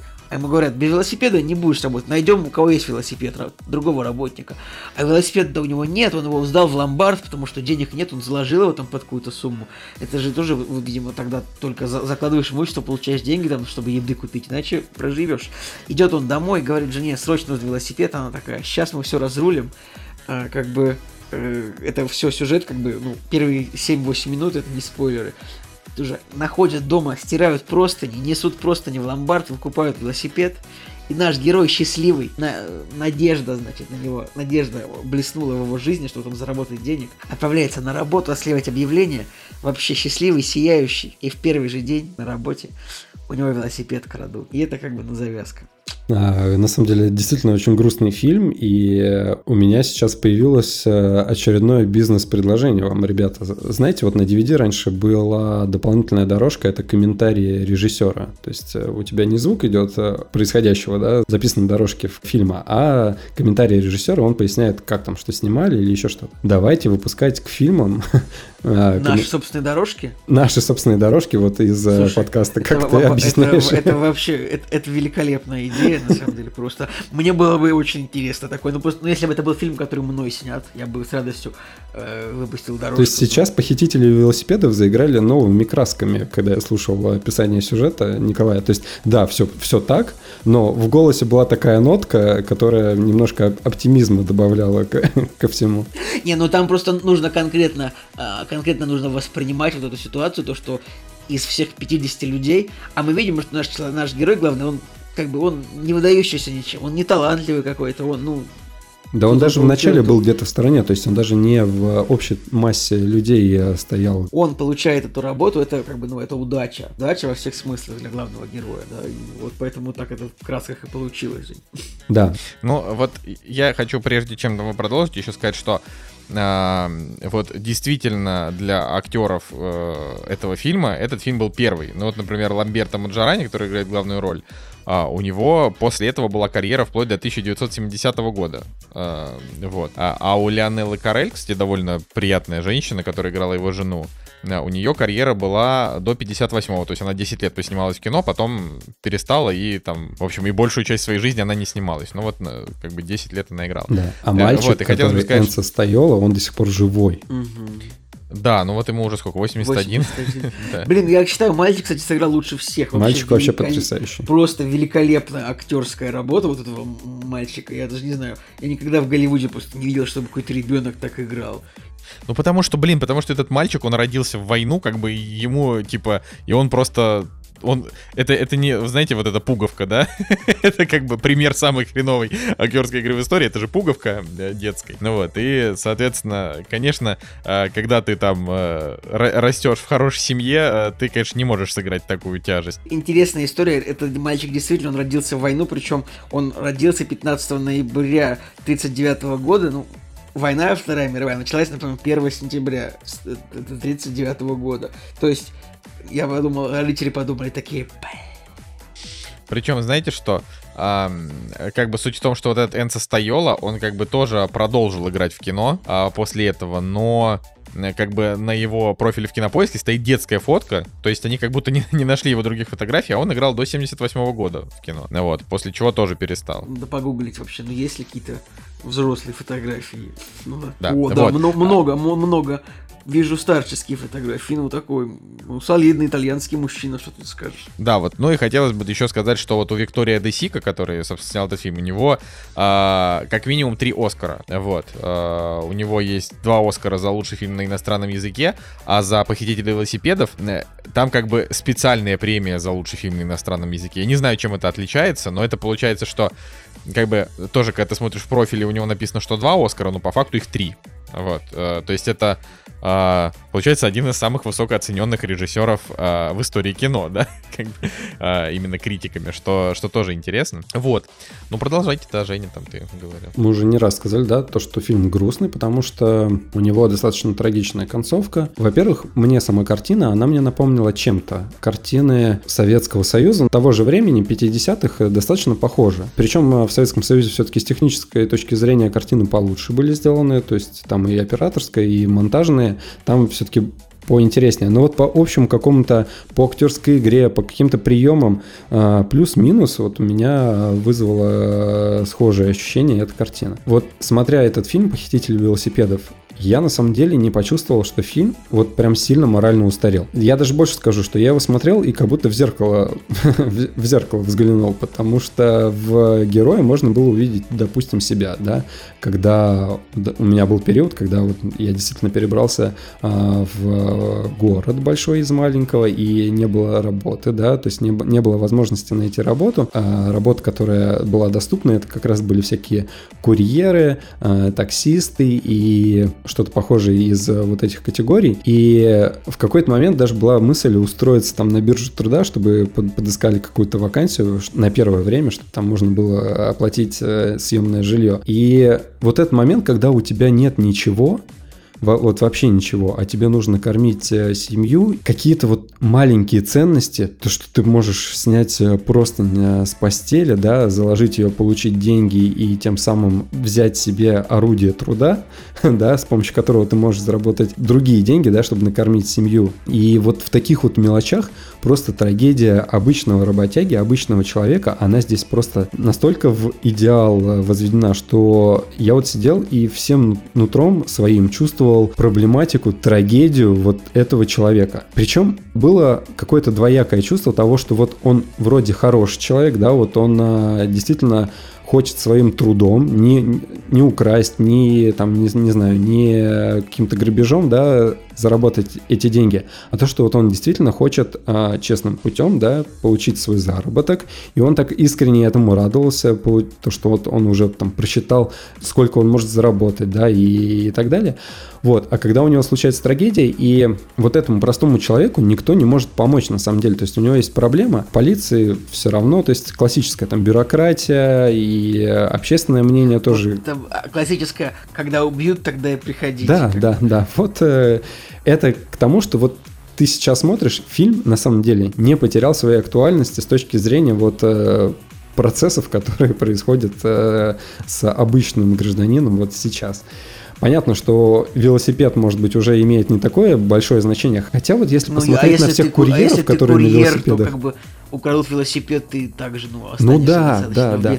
положении. Все-таки да, даже вот с точки, вот с этой точки зрения фильм не теряет своей актуальности, э, действительно. Когда вот начинается вот этот комок всех э, происшествий, когда вот действительно человек обычный, простой, который предстает перед зрителем но все-таки положительным персонажем, которого вот э, вся ситуация да, с э, бюрократией, с э, безразличием других людей и так далее, и так далее, и так далее, она доводит до ручки, да, и он, чтобы все-таки, да, вот заработать денег, он все-таки там во все тяжкие уходит, и это, конечно, вот просто разочаровывает. Ну там тоже не, не совсем. Долго думает герой в конце, тварь я дрожащая или право имею, да, как да, говорится. Да. Кстати, вот Женя, Женя как сказал, э, то, что вот у него возникло вот это ощущение по, по бирже труда, то, что у него было. А у меня, меня очень флешбеки вызвало вот это ощущение, когда э, герои ходят по рынку и ищут свое украденное имущество. Тоже у меня были какие-то такие истории. Что, что Ох, ребята, да, у меня же украли велосипед-то вот э, в прошлом году. Женя, а, ну ты, наверное, рассказывал. Да, да, я рассказывал. Да, у меня же действительно украли велосипед в прошлом году из подъезда, правда, стырили. Не вот так вот, чтобы я его где-то на улице оставил, а из подъезда, а, пока мы были в отпуске, у нас его увели. Та же самая ситуация с точки зрения того, что вот мы а, обратились в полицию, и это не возымело вообще никакого эффекта буквально, как и в фильме, было сказано о том, что, ну, э, вот э, вы дали заявление, что вы от нас еще хотите? Вот, э, пожалуйста, идите гуляйте, сами ищите.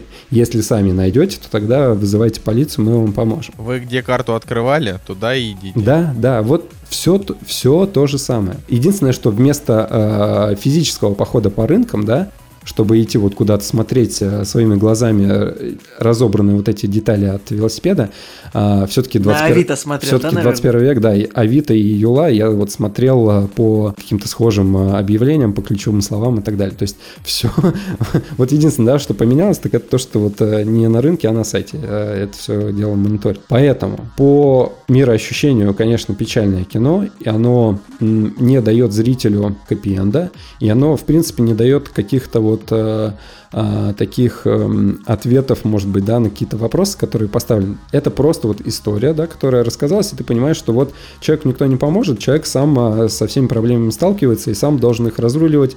И если у него не получается, то э, даже если он пойдет во все тяжкие, то его еще и обвинят э, тоже, да, вот, ай-яй-яй, плохой, нельзя так делать. То есть э, спуститься до вот самих низов, это, конечно, очень легко, и это трагедия вот обычного маленького человека, работящего. По ощущениям ощущениям от э, других картин, ну вот с чем можно сравнить, именно по внутреннему мироощущению, это вот у меня Морфий был, немножко другое, но вот э, я почему-то Морфий вспоминал, когда смотрел. И из такого же э, был фильм с Джиллин Холлом, где он всякие кринжовые новости снимал. Стрингер. Стрингер, да. Там ведь очень похожая идея в начале, то, что э, в Стрингере вот э, этот персонаж, он действительно своим трудом хотел заработать денег. То есть он просился на работу, но его не взяли, да, и он говорит, блин, буду делать все, что хочу, только возьмите меня. Не хочу вырывать, не хочу вот э, принижаться, да, а ему говорят, сорян, нет работы. И вот тогда вот у него срывает крышу, да, и он начинает э, снимать вот эти все плохие вещи. Здесь, конечно, все немножко по-другому, но вот общий посыл, он примерно понятен. Все хотят взгрустнуть. Ну давайте, давайте, да. А, по поводу это очень круто передан момент с поиском своей вещи на рынке где-то. У меня были как такие... У меня тоже невозможно никогда найти свою вещь, если она украдена на рынке.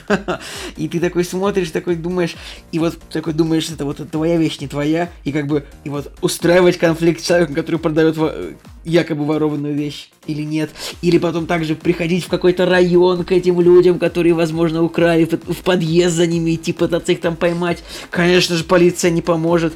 Кстати, что касается Рима, э, Рим очень сильно, да, вы, наверное, были, да, в Риме оба, как я тоже. Я буквально в прошлом году съездил первый раз, поэтому у меня очень свежие ощущения. Конечно, не похож Рим 2020 года на э, Рим, который ну как? изображен Ну как, например, это... Ну, короче, ладно, неважно, давай. Похоже очень, ну, деревья вдоль набережных. Архитектура Муссолини похожа очень, вот эти вот дома. Основное, как бы, что по- похоже на то, что я видел в реальности, э, это вот деревья такие вот плотненькие, такие хорошие, кустистые, такие кустистые деревья вдоль набережных, ну и мосты вот эти вот такие с, с тремя пролетами э, вдоль рек- реки Тибр. Э, Так что, друзья, пишите в комментариях, кто был в Риме, кто там что понравилось. Потом эти Короче, ощущения от фильма, вот, ну, Женя правильно сказал, это как бы это, э, проблематика, поднимается э, старая известная проблематика маленького человека в большом злом мире, которому никто не поможет. И, и так жалко, конечно. Но такие моменты есть в фильме прекрасные, когда они такие идут, и отец такой, да пойдем пожрем просто. Пиццу хочешь? Сын такой, да. Он такой, и они такие идут, Отец такой, пи- такой, пиццы нет, ну, купим, что купим. Он такой, покупает, и такой, а давай вина выпьем с тобой, сынок. Тот такой, ну, ок. И они покупают вино, и он восьмилетнему ребенку такой, наливай да пей. И они вдвоем пьют вино, и так классно. Вот, вот на самом деле, а вот если бы фильм вот тут закончился, было бы, конечно, меньше смысла, но было бы так позитивно, мне кажется. Что, представляете такой фильм? Просто человек получает работу, у него воруют велосипед, он идет его искать, он его не находит быстренько, и просто такой, да плевать, мы сейчас просто вина выпьем, поедим, и все.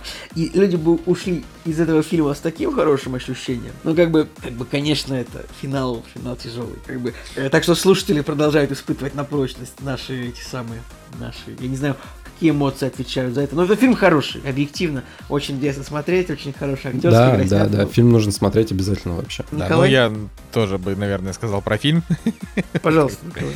Э, Вот, да, уже не особо вступаю с вами в дискуссии, что а, здесь, конечно, в первую очередь э, классно смотреть на то, что фильм в 48 году выглядит э, отреставрированно, он выглядит очень хорошо. И э, как бы у меня, у меня, у меня типа не возникало каких-то а, каких-то внутренних диссонансов от того, что фильму уже 72 года. А, то есть, э, как бы для меня он смотрелся так же хорошо, как и, не знаю, как и фильмы 50-х, 60-х, 70-х. В общем, а, просто классно, что вообще вот такие технологии э, такой как бы качественной реставрации, они доступны, в принципе, киношникам сейчас, и поэтому мы можем такое там старое кино смотреть как без потери.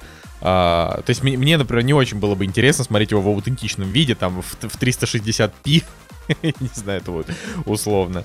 А, и мы его к тому же смотрели в оригинале. Вот это э, там, ну, с субтитрами, естественно.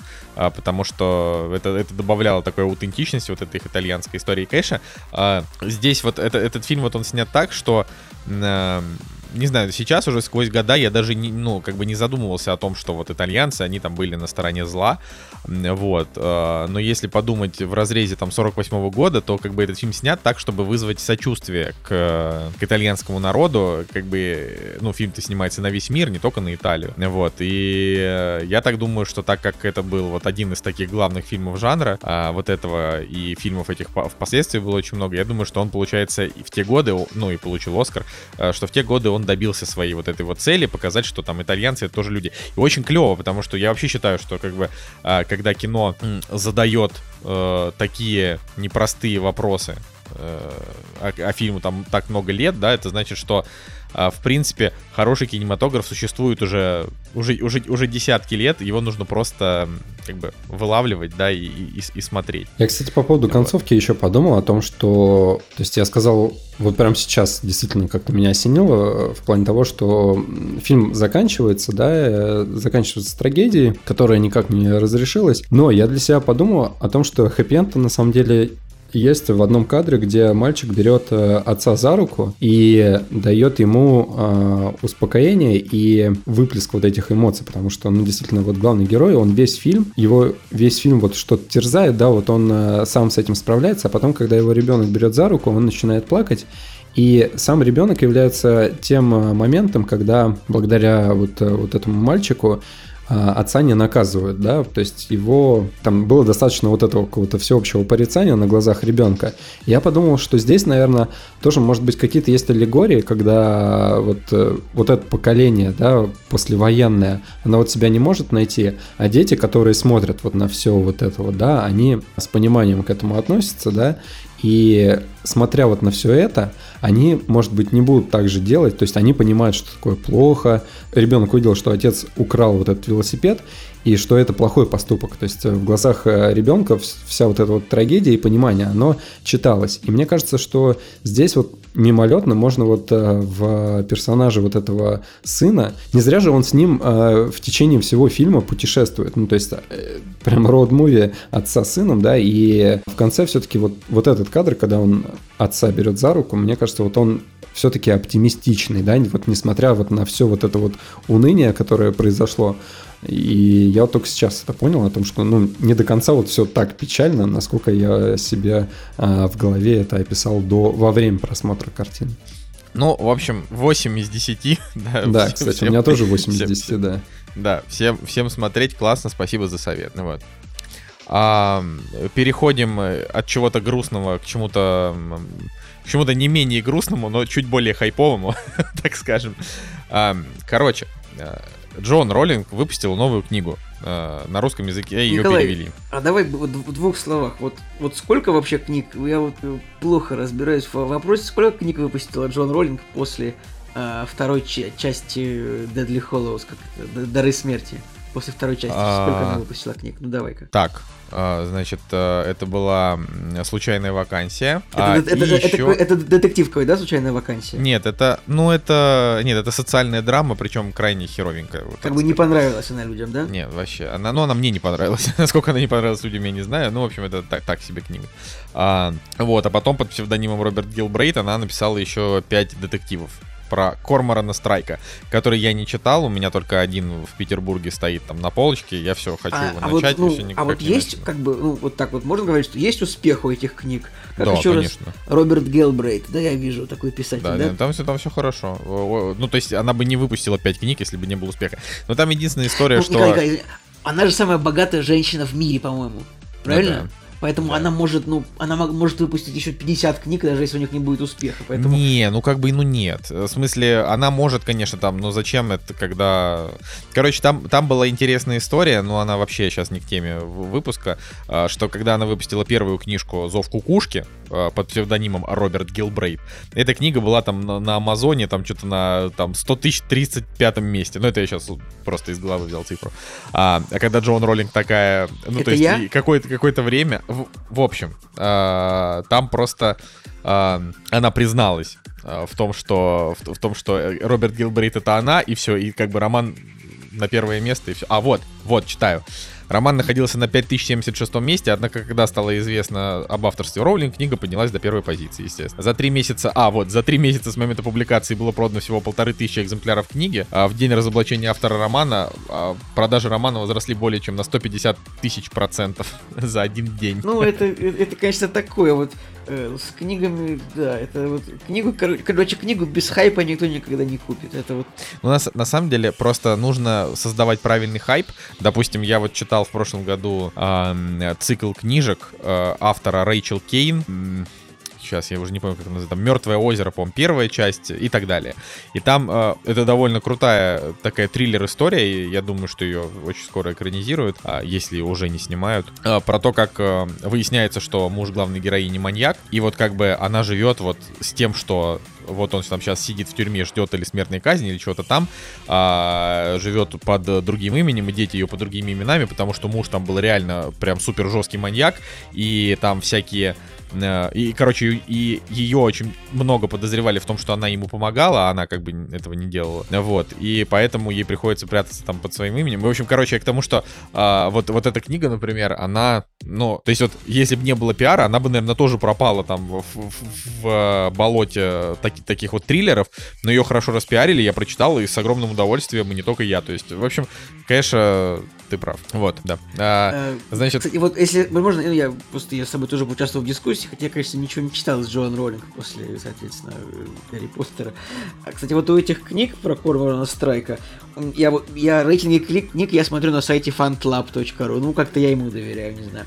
Э, в целом рейтинги книг варьируются от 7,5 э, до 7,9. Ну, то есть, как бы, ну, видно, что книги, ну, не самые плохие, вот так вот, да? А, ну, я вообще, честно говоря, не знаю, там, сколько людей голосуют на фантлабе и, и что за качество этих людей. Ну, да, кто, блин, кто ну, ну, блин, на фантлабе, типа, обычно у хорошей книги хороший рейтинг, у плохой плохой. Ну, как бы, не знаю, по 600 голосов, например, у книг. Ну, я верю этому сайту, короче, почему-то. В общем, ну, это, да, я просто, я только лайфлибу верю, потому что я там много лет, э, как я... бы, если что, да, да там для а, там вы можете даже найти, там я какие-то рецензии писал. Я там когда-то был топовый автор, между прочим, на главный там тусовался много.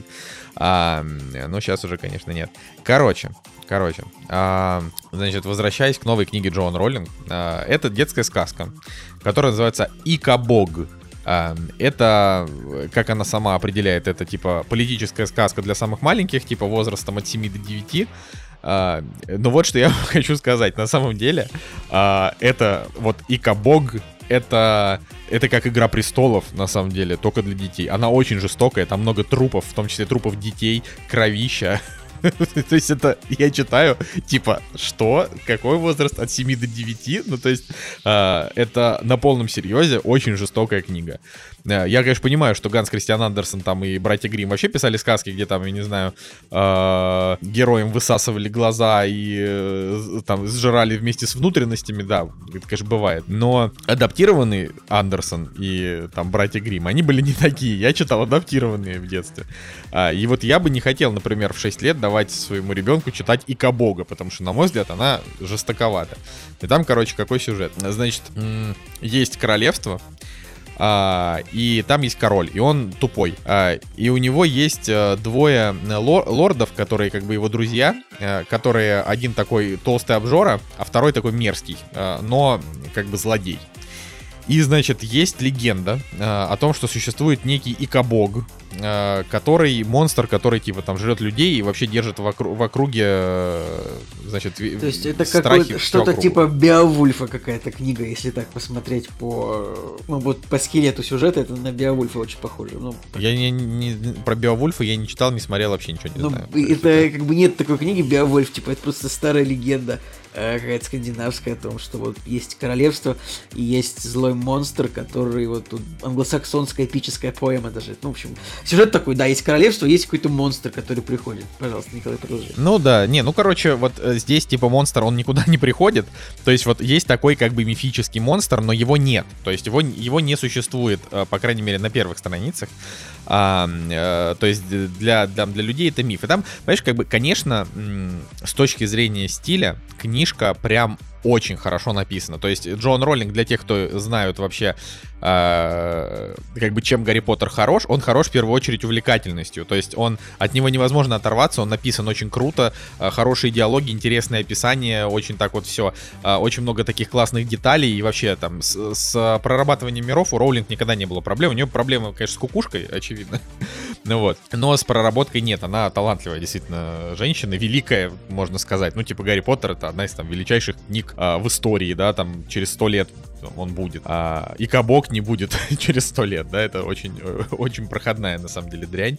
Э, вот. А, короче, как она, как она работает, да, ну, то есть вот она, у нее вот есть вот эта корникопия, или корнукопия, вот эта страна, и там есть всякие города, типа Сырбург, где делают лучшие сыры, там Виноград, где делают лучшие вина, а, еще какой-то, где там делают сосиски, я не помню, как она называется. Наверное, сосиска Ландия. Ну нет, ну там что-то сосиска Ландия, Сосландия. А, вот, и, а, ну, в общем, и, и там как бы рассказывается о том, что государство, оно а, крайне сытое и... А, и как бы ну, и беспроблемные. Ну, короче, поэтому... центр Москвы, короче.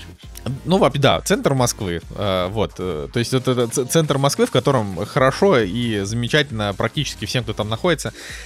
Вот, но там как бы, в общем, э, буквально с, практически сразу в книге происходит трагедия, что, значит, мама одной из героинь, э, она работает королевской швеей, и король ей говорит, а он, король типа не злой, он просто тупой, э, он ей говорит, типа, э, там, мне нужно сделать, там, сшить мне новое платье. Она ему шьет его 4 дня, но она болеет какой-то болезнью, и так как она там что-то 4 дня без сна шьет это платье, она от истощения умирает. Ну, такое довольно надуманная, честно говоря, история. Ну, вот так произошло.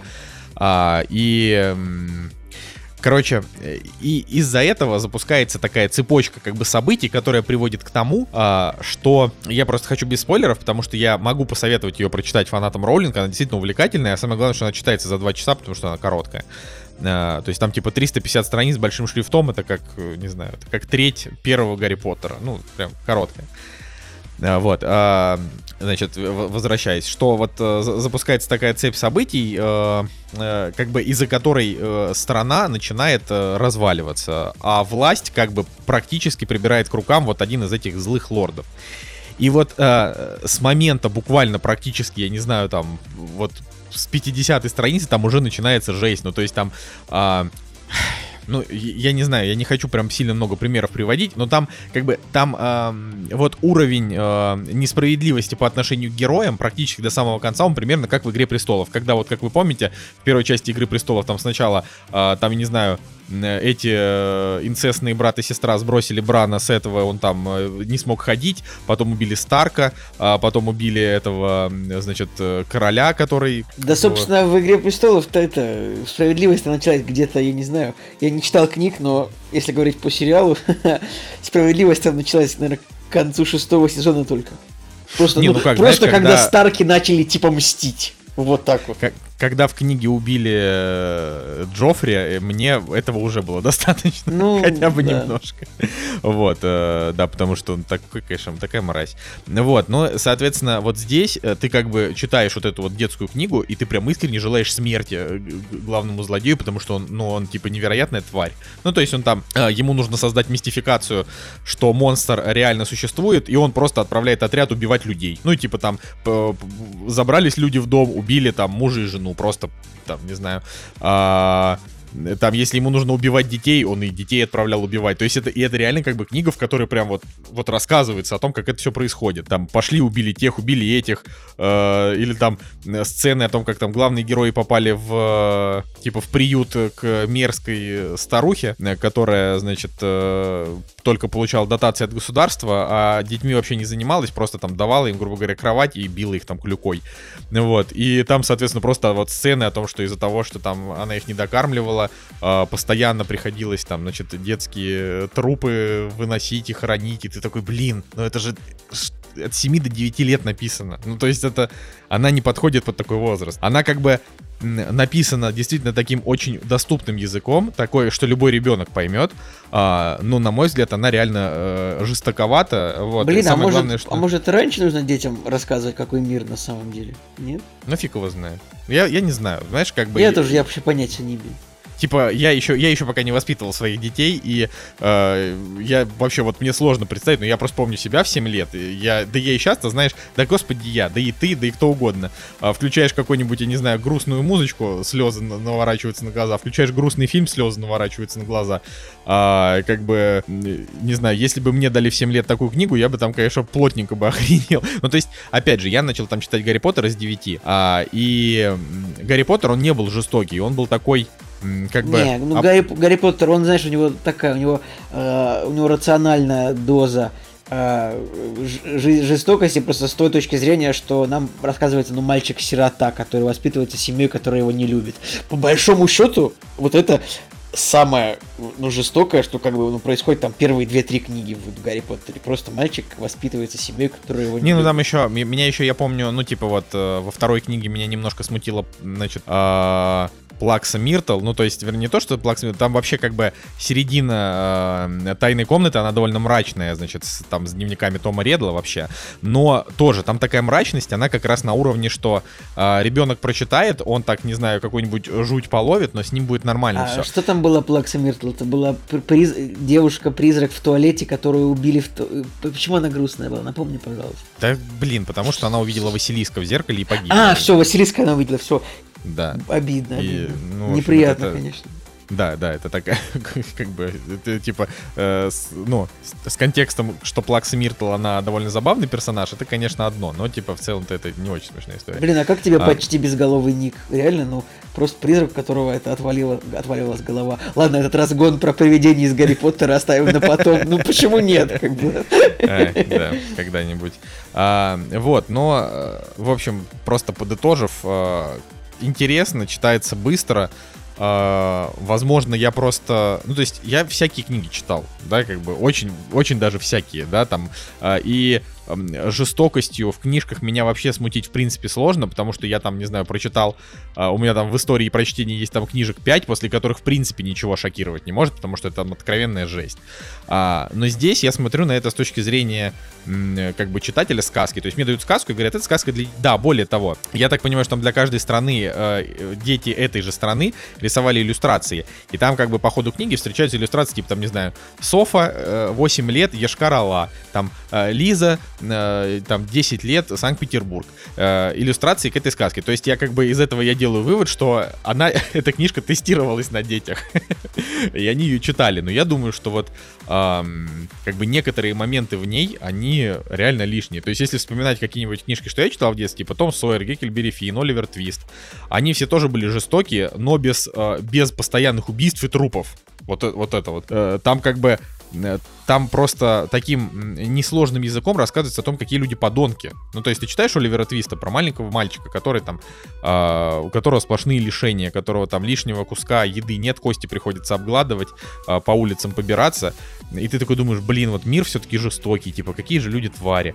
Вот. А, а здесь ты как бы читаешь просто как один ублюдок, типа, выкашивает э, всех подряд, пока просто, пока как бы добро не побеждает зло. Но это... М- блин, вот, но, но это вот такой путь Игры Престолов, как бы. Только в Игре Престолов там описываются прям, я не знаю, проникновение половых органов э, друг в друга э, в, в откровенных сексуальных сценах, и, и как бы и там убийства все тоже описываются. А здесь как бы нет такого, что он там достал нож, вонзил в живот, и кровь полилась э, алым потоком. Нет, здесь просто типа там э, он отправил солдат, они пробрались в дом к бедной семье там Робертсонов и убили их, а, а потом спрятали тела. И ты такой... Э,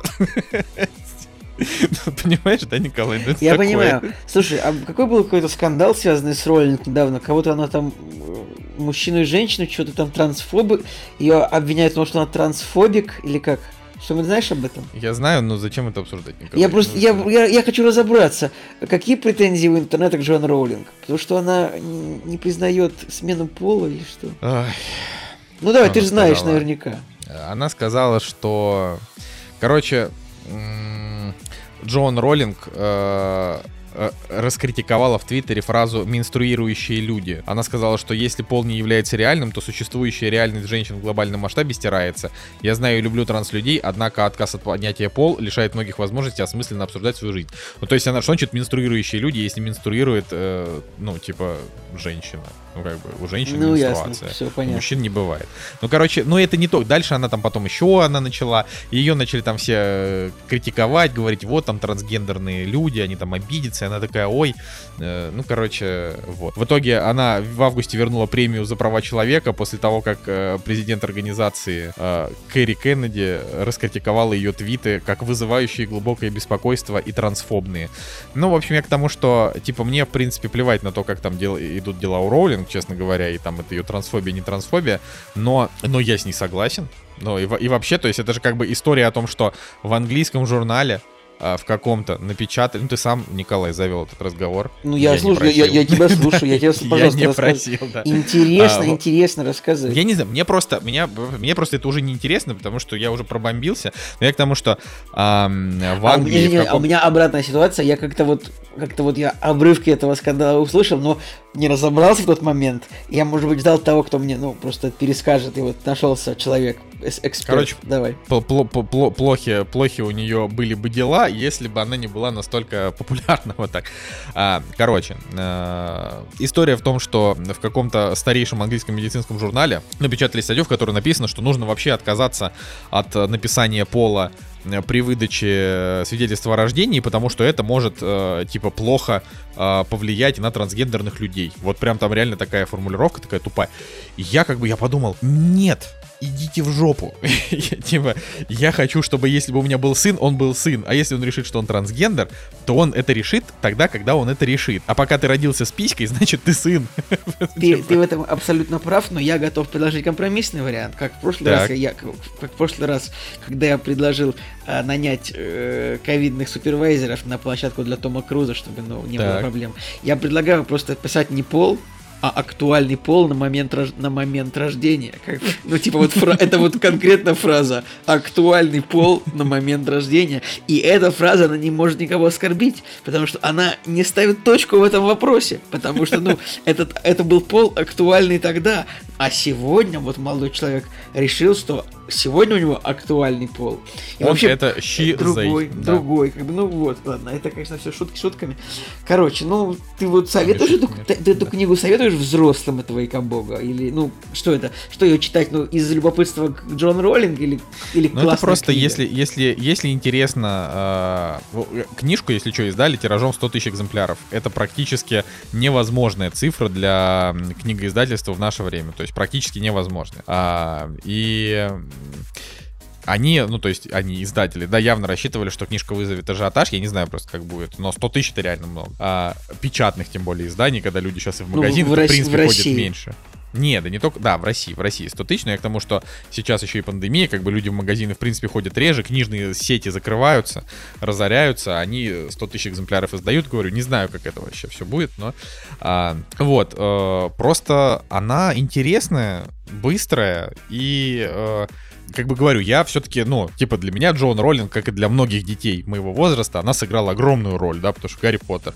И, естественно, мне любопытно. Вот почему-то про Страйка детективы я что-то не стал читать, потому что, во-первых, мне жанр детективов, ну, вот он как-то не очень интересен. А во-вторых, э, потому что меня как бы смутило, э, смутил факт о том, что, э, ну, типа там за несколько месяцев продаж продали полторы тысячи экземпляров, потому что я подумал, что, ну, блин, а если бы она так и не призналась? Насколько это... То есть, мне было бы интересно почитать эту книгу без знания, что это Джон Роллинг, и, и, соответственно, без внутреннего завышения книги сразу там на бал, да. А, вот. А потом уже узнать. Вот это было бы круто. И вот это меня останавливает. А, ну, случайная вакансия это был отстой. Ну, то есть книжка прям вообще. А, но тут мне стало интересно, типа, как, как вот она вернулась в сказки. Ну, то есть это же по факту Гарри Поттер, это же тоже как бы книга для детей считается. Вот. И мне было интересно, как она вернулась. Я, то есть, вот Я на нее потратил там два часа. Э, Я своего э, любопытного червячка заморил. Как бы мне нормально. Если у вас есть что-то, какие-то подобные э, ощущения, что вот интересно, любопытно, как там роллинг. Любопытный а, червячок. Да, любопытный червячок. Вы, вы там время зря. Николай Солнышко замаривает любопытного червячка. Да, мне кажется, Прикольно это справедливо. Вот, да, собственно, короче, давай ты там это. Ну, интересно. У тебя, у тебя, у тебя интересней. Да, я не уверен. Это самое, значит, подводочка была такая в начале выпуска, что я предпочел Олдбо... Супермена Олдбою. А история здесь в том, что я посмотрел корейский фильм Олдбой, э, и также я посмотрел два мультфильма э, киновселенной DC про Супермена и Бэтмена, про Лигу Справедливости. И я, поскольку у нас исторически сложилось, что у одного участника подкаста есть один монолог, э, то я бы мог использовать этот монолог, потратить его на Олдбоя, или я мог бы потратить его на рассказ о двух мультфильмах э, про Лигу Справедливости. Итак, Лига Справедливости. Черт. Знаешь, смешно, если бы у вас был шанс э, рассказать в подкасте про Олдбоя или про два фильма э, Лиги Справедливости, то про какой фильм Лиги вы бы рассказали первый. Шутка звучит именно так. Ну что же, э, вообще, если так посмотреть, у DC снимают очень много полнометражных мультфильмов, да? Там постоянно Супермены, э, Бэтмены всякие разные, Лиги Справедливости, Темные Лиги Справедливости, Отряды самоубийц уже, уже даже не один там мультик. И они все довольно прикольные, но все они держатся, ну, в, в, в рейтинге там 6,8, 7,3. На MDB чуть-чуть повыше. Ты, Николай, смотрел чего-нибудь, кроме убийственной шутки, я не знаю, или что-нибудь такого? Да, я много смотрел. Много смотрел. А, вот, я просто раз в год где-то проверяю, что там, что там повыходило, что стоит посмотреть, вот. но, я... но, но, последнее, mm-hmm. что я смотрел, это был сериал про Харли. Ну, вот как бы... Ну, я, а, я, я тоже его смотрел, конечно, да. но это, это немножко за скобки нужно вынести, мне кажется. Не, типа... ну подожди, ну что значит за скобки? Это типа лучшее, что выходило во вселенной DC за последние годы. Это правда, это объективно, это лучше и сюжетно, и, и, и это может он приколдесненький такой, да? Да, приколдесненький, именно, именно это вот слово. Он именно, именно да, приколдесненький. Но мы сейчас расскажем, вот сейчас, значит, я э, Первым я посмотрел мультфильм, который называется «Темная лига справедливости. Война апокалипсис». Короче, апокалипсис — это планета. Война апокалипса. Это не апокалипсис, другое слово. Вот. И это как бы подается, это что-то как бы финал, темный, мрачный финал мультивселенной. И я подумал, что должно быть эпично. Но а, Так там, наверное, должно быть э, и что-то перед, да? Не, да, да, там должны быть еще два, два фильма перед, но на самом деле это ну, как бы не особо повлияло на восприятие.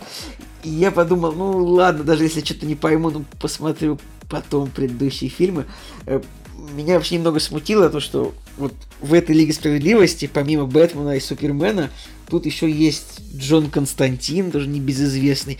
И еще вообще это довольно популярный. Болотная тварь, я да, говорю, я небезызвестный. Да, болотная тварь есть. Тут есть эти вот такие персонажи, ну, как бы, которые в целом, э, ну, чаще остаются не на задворках, да, но как бы я такой подумал, слушайте, ну, если есть Супермен, ну, зачем нам еще болотная тварь? Ну, э, у меня просто, видимо, степень задротства комиксами немножко не так высока казалось, чтобы я всем запереживал. Тут прям много героев, тут реально Мстители финал только в DC. Тут много персонажей очень, их тут наверное, 25-30 героев. И, и вообще, у, у фильма прикольный сюжет, прикольное начало. Как бы, фильм начинается с того, что Супермен собирает всех, Супермен собирает всех, значит, в штабе, такой говорит, мы тут запустили спутник, и увидели, что Дарксайд, ну, Дарксайд это суперзлодей этой вселенной DC, да?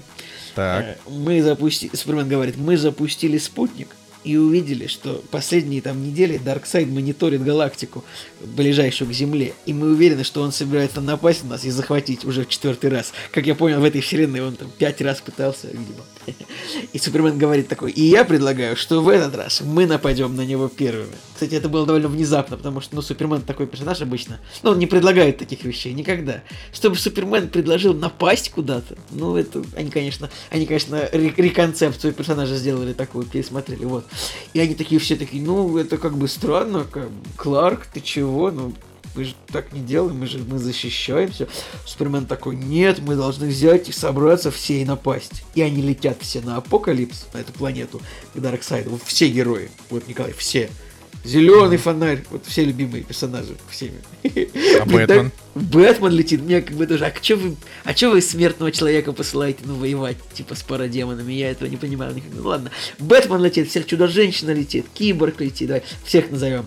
Джон Константин летит, а, Шазам летит, а, Зеленый фонарь летит, Марсианский охотник летит, Флэш летит, и их там всех побеждают, короче, типа, за 20, за 20 секунд. Это просто, это вот это великолепно. Одна из... Это начало. Это, это, это начало, да, это, это первые две минуты, типа, это, наверное, одна из лучших сцен э, вообще, как бы, в мультиках, потому что они такие все прилетают, такие напонтованные, мы такие, Лига Справедливости, с нами все, э, Супермен, Бэтмен, и как бы там просто сразу. И дальше показывается, что Земля, Земля спустя два года захвачена, как бы, и, и уничтожена наполовину. И как бы вот, и с этого момента им как бы всем нужно найти какой-то выход, чтобы, э, чтобы э, победить, как бы а, снова Дарксайда как-то победить, э, спасти того, кого еще можно спасти, и, в общем, решить проблему. Вообще, мультфильм прикольный, прикольный, потому что там, ну, типа, в первую минуту там разрывают зеленого фонаря просто. Это жё... я, я, я весь очень жесткие мультфильмы с рейтингом R. Что а, так не... у него R, да, вот Да, это, ты не ожидаешь того, что ну, в первую минуту они разорвут э, зеленого фонаря. Ты ожидал такого когда-нибудь? Ну, как бы, я просто немножко привык, потому что у Харли R, да. Ну, поэтому... Ну, понимаешь, там в юмористическом контексте это тут так серьезно, они такие прилетают, они хватают зеленого фонаря, разрывают, вы такой думаете, вау, это too much, я не хотел такого. Но, но мультфильм прикольный, ну, на семерочку, как бы, финал там, то есть, конечно же, э, ну, конечно же, там в финале все равно все, как бы, это, Darkseid все равно получает по морде, это, ну, никого, никого, все знали, что все равно в финале этого фильма Супермен будет бить Дарксайда по морде и говорить, да ты вообще чё, чё, я тут вообще-то Супермен.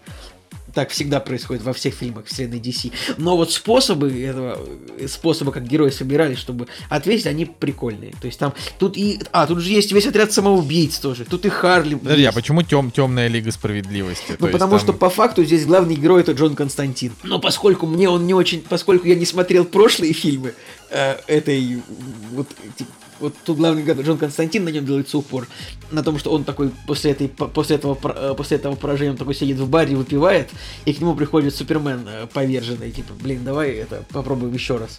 И Константин такой, да пошел ты, мы уже попробуем, мы уже, твои, ты со своими идеями, может, больше не будешь приходить к нам? Ты уже предложил, мы тут землю за тебя э, потеряли. И как бы Джон Константин весь фильм такой ходит, какие-то волшебные штуки мутит, и он тут, на обложке он тут вместе с Суперменом, как бы. Поэтому это, тё... в чем был вопрос твой, Николай? Почему это темная Лига Справедливости? Ну, типа, э, кто входит в темную Лигу Справедливости? Типа Лекс Лютер? Э, нет, Лекс Лютер не входит. Там, значит, это Затан, Рейвен, такие персонажи, которые, ну, не очень знакомы просто даже мне. Джон Константин, Затан, Рейвен, еще несколько, в общем, героев, которых я даже... Какой-то какой-то какой-то вампир, большая летучая мышь. Короче, ребят, я не, не... Я сейчас подумал, что я не готов вот сейчас выучивать всех этих героев. Вот просто. Поэтому я такой, так, ждем Супермена. Вот в этом году есть Супермен, нормально, нормально. Потерпим немного неизвестных героев. Вот снова зеленый фонарь. Блин, там есть такая разрывная вообще. Там есть просто великолепные моменты жестокие, когда тоже просто показывается, просто ради жестокости показывается, как вот Дарксайд просто полетает на планету зеленых фонарей и ну, убивает всех просто по очереди. Смело. Иногда тоже хочется посмотреть, как умирают хороший. Так, а, ну, та, тут в итоге конец-то хороший Ну, конечно, плохой? ну, конечно, хороший конец. Ну. ну, типа, там не во всех таких хороший ну, конец. Тут хороший конец. А, значит, вот такой вот мультфильм. Э, в принципе, кому нужны мультфильмы про Супермена, почему бы не посмотреть. Тут еще очень, тут они, тут Дарксайд для, для Супермена, тут Дарксайд придумал очень классное наказание. Это тоже происходит в первые 7 минут, не то чтобы это спойлер. Он, значит, поймал Супермена, и они вот вкачали в него, значит, криптонит. Супермен, Супермен просто ходит как человек и Э, страдает. Кстати, Супермен тут выглядит как Бен Аффлек э, времен, когда он, вот, примерно так он нарисован. Я, кстати, думаю, что может быть не случайно. Но я думаю, этот мультфильм посмотришь в любом случае со временем и как бы сделаешь. Да, да, конечно. Он у меня, я вообще думал его посмотреть так, чтобы с тобой обсудить, ну, но ты как-то очень резко его да посмотрел. Да блин, ну я надо что-то. Зато я смог его прорекламировать. Мне кажется, что да? тут есть достаточно этих самых вот. И что, ну, ставлю фильм крепкую семерку. Не восьмерку, ну, блин, потому что, потому что, потому что. Ну что же, возвращаемся в другой фильм, э, который называется Лига справедливости. Э, называется Justice League Doom. Как же он называется это по-русски? Он называется Лига справедливости Гибель. И я думал, что... Это фильм... он имеет какое-то отношение по сюжету к этому? Нет, это фильм, это, это фильм за 8 лет до, фильм 2012 года. Он попроще, здесь есть только, ну, только сами там 6 героев Лиги. Только Чудо-женщина, Флэш, э, Фонарь, Марсианец, Бэтмен и Супермен. Видимо, я назвал 7 героев, но вы не обидитесь, наверное, на это. Вот. В этом фильме тоже довольно интересный сюжет. Э, значит, здесь такой злодей, которого я тоже узнал первый раз вот в этом мультике. Вот настолько я не супер как интересуюсь этими комиксами. Значит, злодей по имени Вандал Сэвидж. Тебе что-нибудь говорит это, Николай? Нет, это мне, честно говоря, ну, вот. не говорит. Значит, тут злодей собирает других злодеев, там, типа Бейна и еще каких-то злодеев, которых я тоже видел первый раз. Собирает их, чтобы уничтожить по одному всех членов Лиги Справедливости, э, ну, даря по слабым местам всех супергероев. Да. То есть там получилось так, что в штабе Лиги Справедливости э, были данные о слабостях всех героев. Они их, значит, злодеи выкрали. И вот весь фильм последовательно пытались убить всех э, героев Лиги Справедливости. И тоже, тоже достаточно так, ну, жестко. Фильм ПГ-13, но достаточно тоже создателям захотелось немножко поглумиться над привычными персонажами. Там. Поэтому тут, то есть, тут вот в этом мультфильме тоже все герои, они были близки к смерти, но тут ПГ-13. Тут, как бы, конечно, никто не умер. Извините, это такой спойлер, но вы же понимаете, что, ну... Я вообще, вот, вот в следующем мультфильме, в прошлом мультфильме очень много умерло персонажей, как бы. Но если вы будете смотреть, вы поймете, что на самом деле они не умерли. Ну, как бы, блин, это... Э, как Мстители финал, да? Типа, да, вот, ну, вот это вот фильм по такой же кальке абсолютно сделан. Но там просто в, в вселенной DC у них есть другой способ, да, э, вернуть все как было. Но тоже есть. Кто, зна, кто смотрел, тот, наверное, поймет, о чем речь. Вот. И в этом мультфильме Лига справедливости гибель он попроще, э, и тут нету никаких непонятных Джонов Константинов, которые... Э, почему он рядом с Суперменом? Ладно, я понимаю, что есть комиксы. Есть комиксы, которую я не читаю, поэтому для меня это все непонятно. Ну, короче, мне вот мне понравился. И второй мультик тоже, потому что, не знаю, я, я, я, я на хайпе себя подготавливаю к просмотру Лиги Справедливости Зака Снайдера на HBO Max. Ой, Николай, что-то чувствую я, что ждет нас там э, ждет нас там не, не шедевр, вот так вот я скажу. Вот, но будем надеяться, конечно. Я, наверное, будет тоже минут, который сяду посмотрю еще мультфильмов, потому что почему нет? В следующий раз, Нет, может так, быть, в следующий раз, может быть, про Олдбоя расскажу. Ну, может быть, расскажу, например, про мультфильмы э, Лига справедливости, Парадокс источника конфликта, или, может быть, э, Гибель Супермена. Как я думаю, сейчас горит у тех людей, которые, может быть, хотят послушать про серьезное кино. Кстати, Держитесь, кстати, ребят. Кстати, мультфильм Лига справедливости Кризис на двух мирах тоже выглядит звучит перспективно. Ну, вот э, самое главное про мультфильмы DC, то, что нужно знать, как бы, это то, что их немало, и многие из них проходные. И смотреть их не обязательно. Но если у них там рейтинг там выше 7, то уже можно. Это правда, вот. это, это, это так и работает. Вот, потому что там есть, есть реально такие, то есть как бы их много, и, допустим, вот у меня есть один там э, друг, который, э, вот он прям вообще смотрит в основном только мультики. Вот, вот ему не нравится, ну то есть ладно, не так, он смотрит а, типа 60% того, что он смотрит это мультики, 40% это супер, сериалы супергероика, ну вот нравится ему вот так себя развлекать. А, и как бы он там может тебе рассказать любой мультос вообще там, который вышел там за последнее время, связанный с там супергероями за последние годы, потому что он смотрел все и хорошие, и плохие, вот. А, но если вы, например, смотрите, там, не знаю, три мультика в год, а, да, как бы, или там пять мультиков в год, то, наверное, стоит там выбирать а, из лучших. Как бы не обязательно смотреть их реально подряд по сюжету, потому что а, может быть такое, что первая часть окажется с хреновым рейтингом, ну и там слабенькая, а вторая часть окажется с, там а, и поинтереснее и прочее. А как бы на ваше восприятие это сильно никак не повлияет, ну, ну то есть там то, что вы не смотрели первую часть, потому что это мультики, и в мультиках обычно все а, довольно однозначно тебе рассказывают, типа там быстрая экспозиция, типа вот злодей, нужно победить. А, это, это, этот ублюдок натворил дел, нужно с этим разобраться. Ну, то есть вот, вот такое. Единственное, что они не делают, они, конечно, не дают уже никаких вводных по героям. То есть если вы неофит, а, то вам, конечно, необходимо... Даже не то, что... да. Ну, даже не то, что это необходимо, просто вот условно, вот сейчас Николай рассказал про темную Лигу Справедливости. Если вы вообще э, не знаете ничего про вселенную DC, вам это будет просто набор персонажей, да, которые что-то делают. Например, Короче, там... вот к тому мультику, который я посмотрел, действительно нужно посмотреть первую часть этого фильма. Ну, как бы, это вот так вот, да. Ну, Просто у нее был ниже рейтинг, я подумал, блин, у второй части по описанию прикольный сюжет, и у них тут злодей Дарксайд, значит, это явно будет интересней, чем кто-то еще из первого фильма. Терпеливо. Я проявил очень нетерпеливую позицию, правда, Николай? Да, да. А, Слушай, ну, ну, ты... Николай, Николай, ну, касательно фильмов, мультиков DC, как бы есть же Темный рыцарь Возрождение легенды, который Это называется... вот Темный рыцарь Возрождение легенды, об, обе части очень Это хорошо. великолепнейший просто Да. вообще там. Да. Как бы я удивлен, ну, что он, ну, он не нахайплен так, как должен быть.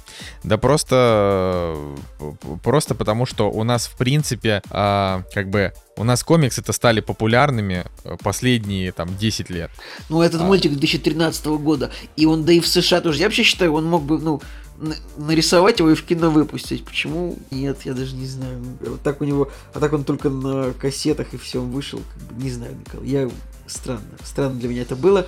Такой крутой мультик с рейтингом, тем более у него там 8,0 на MDB. А у него 8.0, да, MDB. Ну, это вот, ну, я помню, что на меня он, конечно, произвел впечатление. Особенно я помню сцену, когда Джокер ходил и просто, стрелял в людей. Просто из пистолета людей расстреливал. Блин, Да, такого, я такой, такого что? не было, такого не было в кино вообще, чтобы. Джокер просто ходил и убивал. Джокер такой, ну я тут, конечно, сейчас... Джокер вообще убил кого-нибудь вообще, кроме человека с карандашом? Нет, ну, в смысле, в кино он много кого убил. Не ладно, просто... я понимаю, да.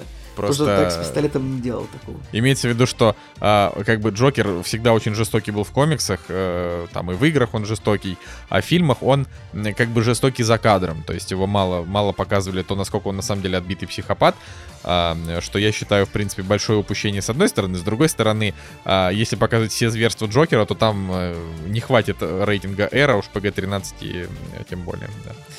Вот. Ладно, я Пытаюсь думаю, вспомнить что... еще, какие есть мультфильмы R вообще, а, DC-шные, честно говоря. Я думаю, блин, а есть, а есть вот марвеловские R? DC-шные это ладно, они как бы есть, это мы знаем. Вот марвеловские мультики с рейтингом R, я, честно говоря, не припомню. Вот если вы знаете такие, напишите нам в комментариях, будет интересно. Наверное, есть какой-нибудь условный, может быть, там Дэдпул, э, если есть какие-то мультики про Дэдпула, наверное, в них есть R. Но для Марвела это вообще ж такая больная тема, они ведь э, пусечки э, не, не могут Тря- сделать. э, Тряпки, тряпки. Да, тря- тряпочки. Вот. Ладно, я думаю, что мы на сегодня можем наш выпуск закончить. Вот хотели, хотели уйти, э, хотели за полтора часа обернуться, а в итоге опять два с половиной. Это классический кактус. Мы, э, типа, мы не можем успокоиться. Внимательный слушатель сейчас посмотрит на циферблат и скажет, какой 2,5? Наверняка там будет типа 2,16, но, блин. Не будет никакого даже, это будет час 57 будет. Просто мы, у нас это немножко а, по-другому, да. Мы, мы записываемся в параллельной вселенной, где время течет по-другому. Ну и, собственно, всем спасибо э, за внимание. э, Лайки, комменты, репосты. Всем рассказываем. А, С вами был э, Николай Солнышко. Николай Цигулиев.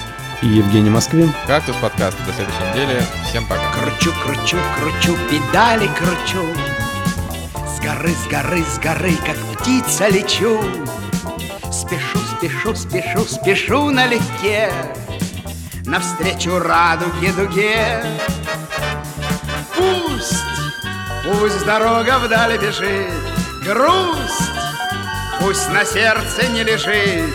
Мне все на свете по плечу и с песни этой качу по свету, качу, качу, куда хочу.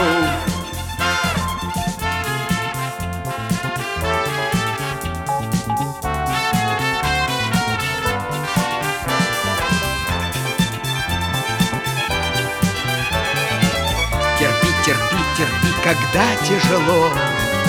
Скрипи, скрипи, ты подо мною седло. Не смей, не смей, не смей на миг ослабеть Сумей себя преодолеть. Пусть, пусть дорога вдаль бежит Грусть, пусть на сердце не лежит. Мне все на свете по плечу И с песни этой качу по свету Качу, качу, куда хочу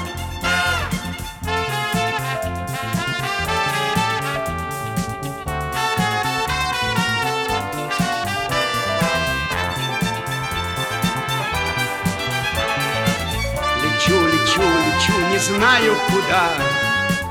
Хочу, хочу, чтобы это было всегда. Сильней, сильней, сильней, лишь зубы сомкну Но я назад не поверну. Пусть, пусть дорога вдаль бежит Грусть, пусть на сердце не лежит. Мне Все на свете по плечу Из песни этой Качу по свету Качу, качу, куда хочу. Качу, качу, куда хочу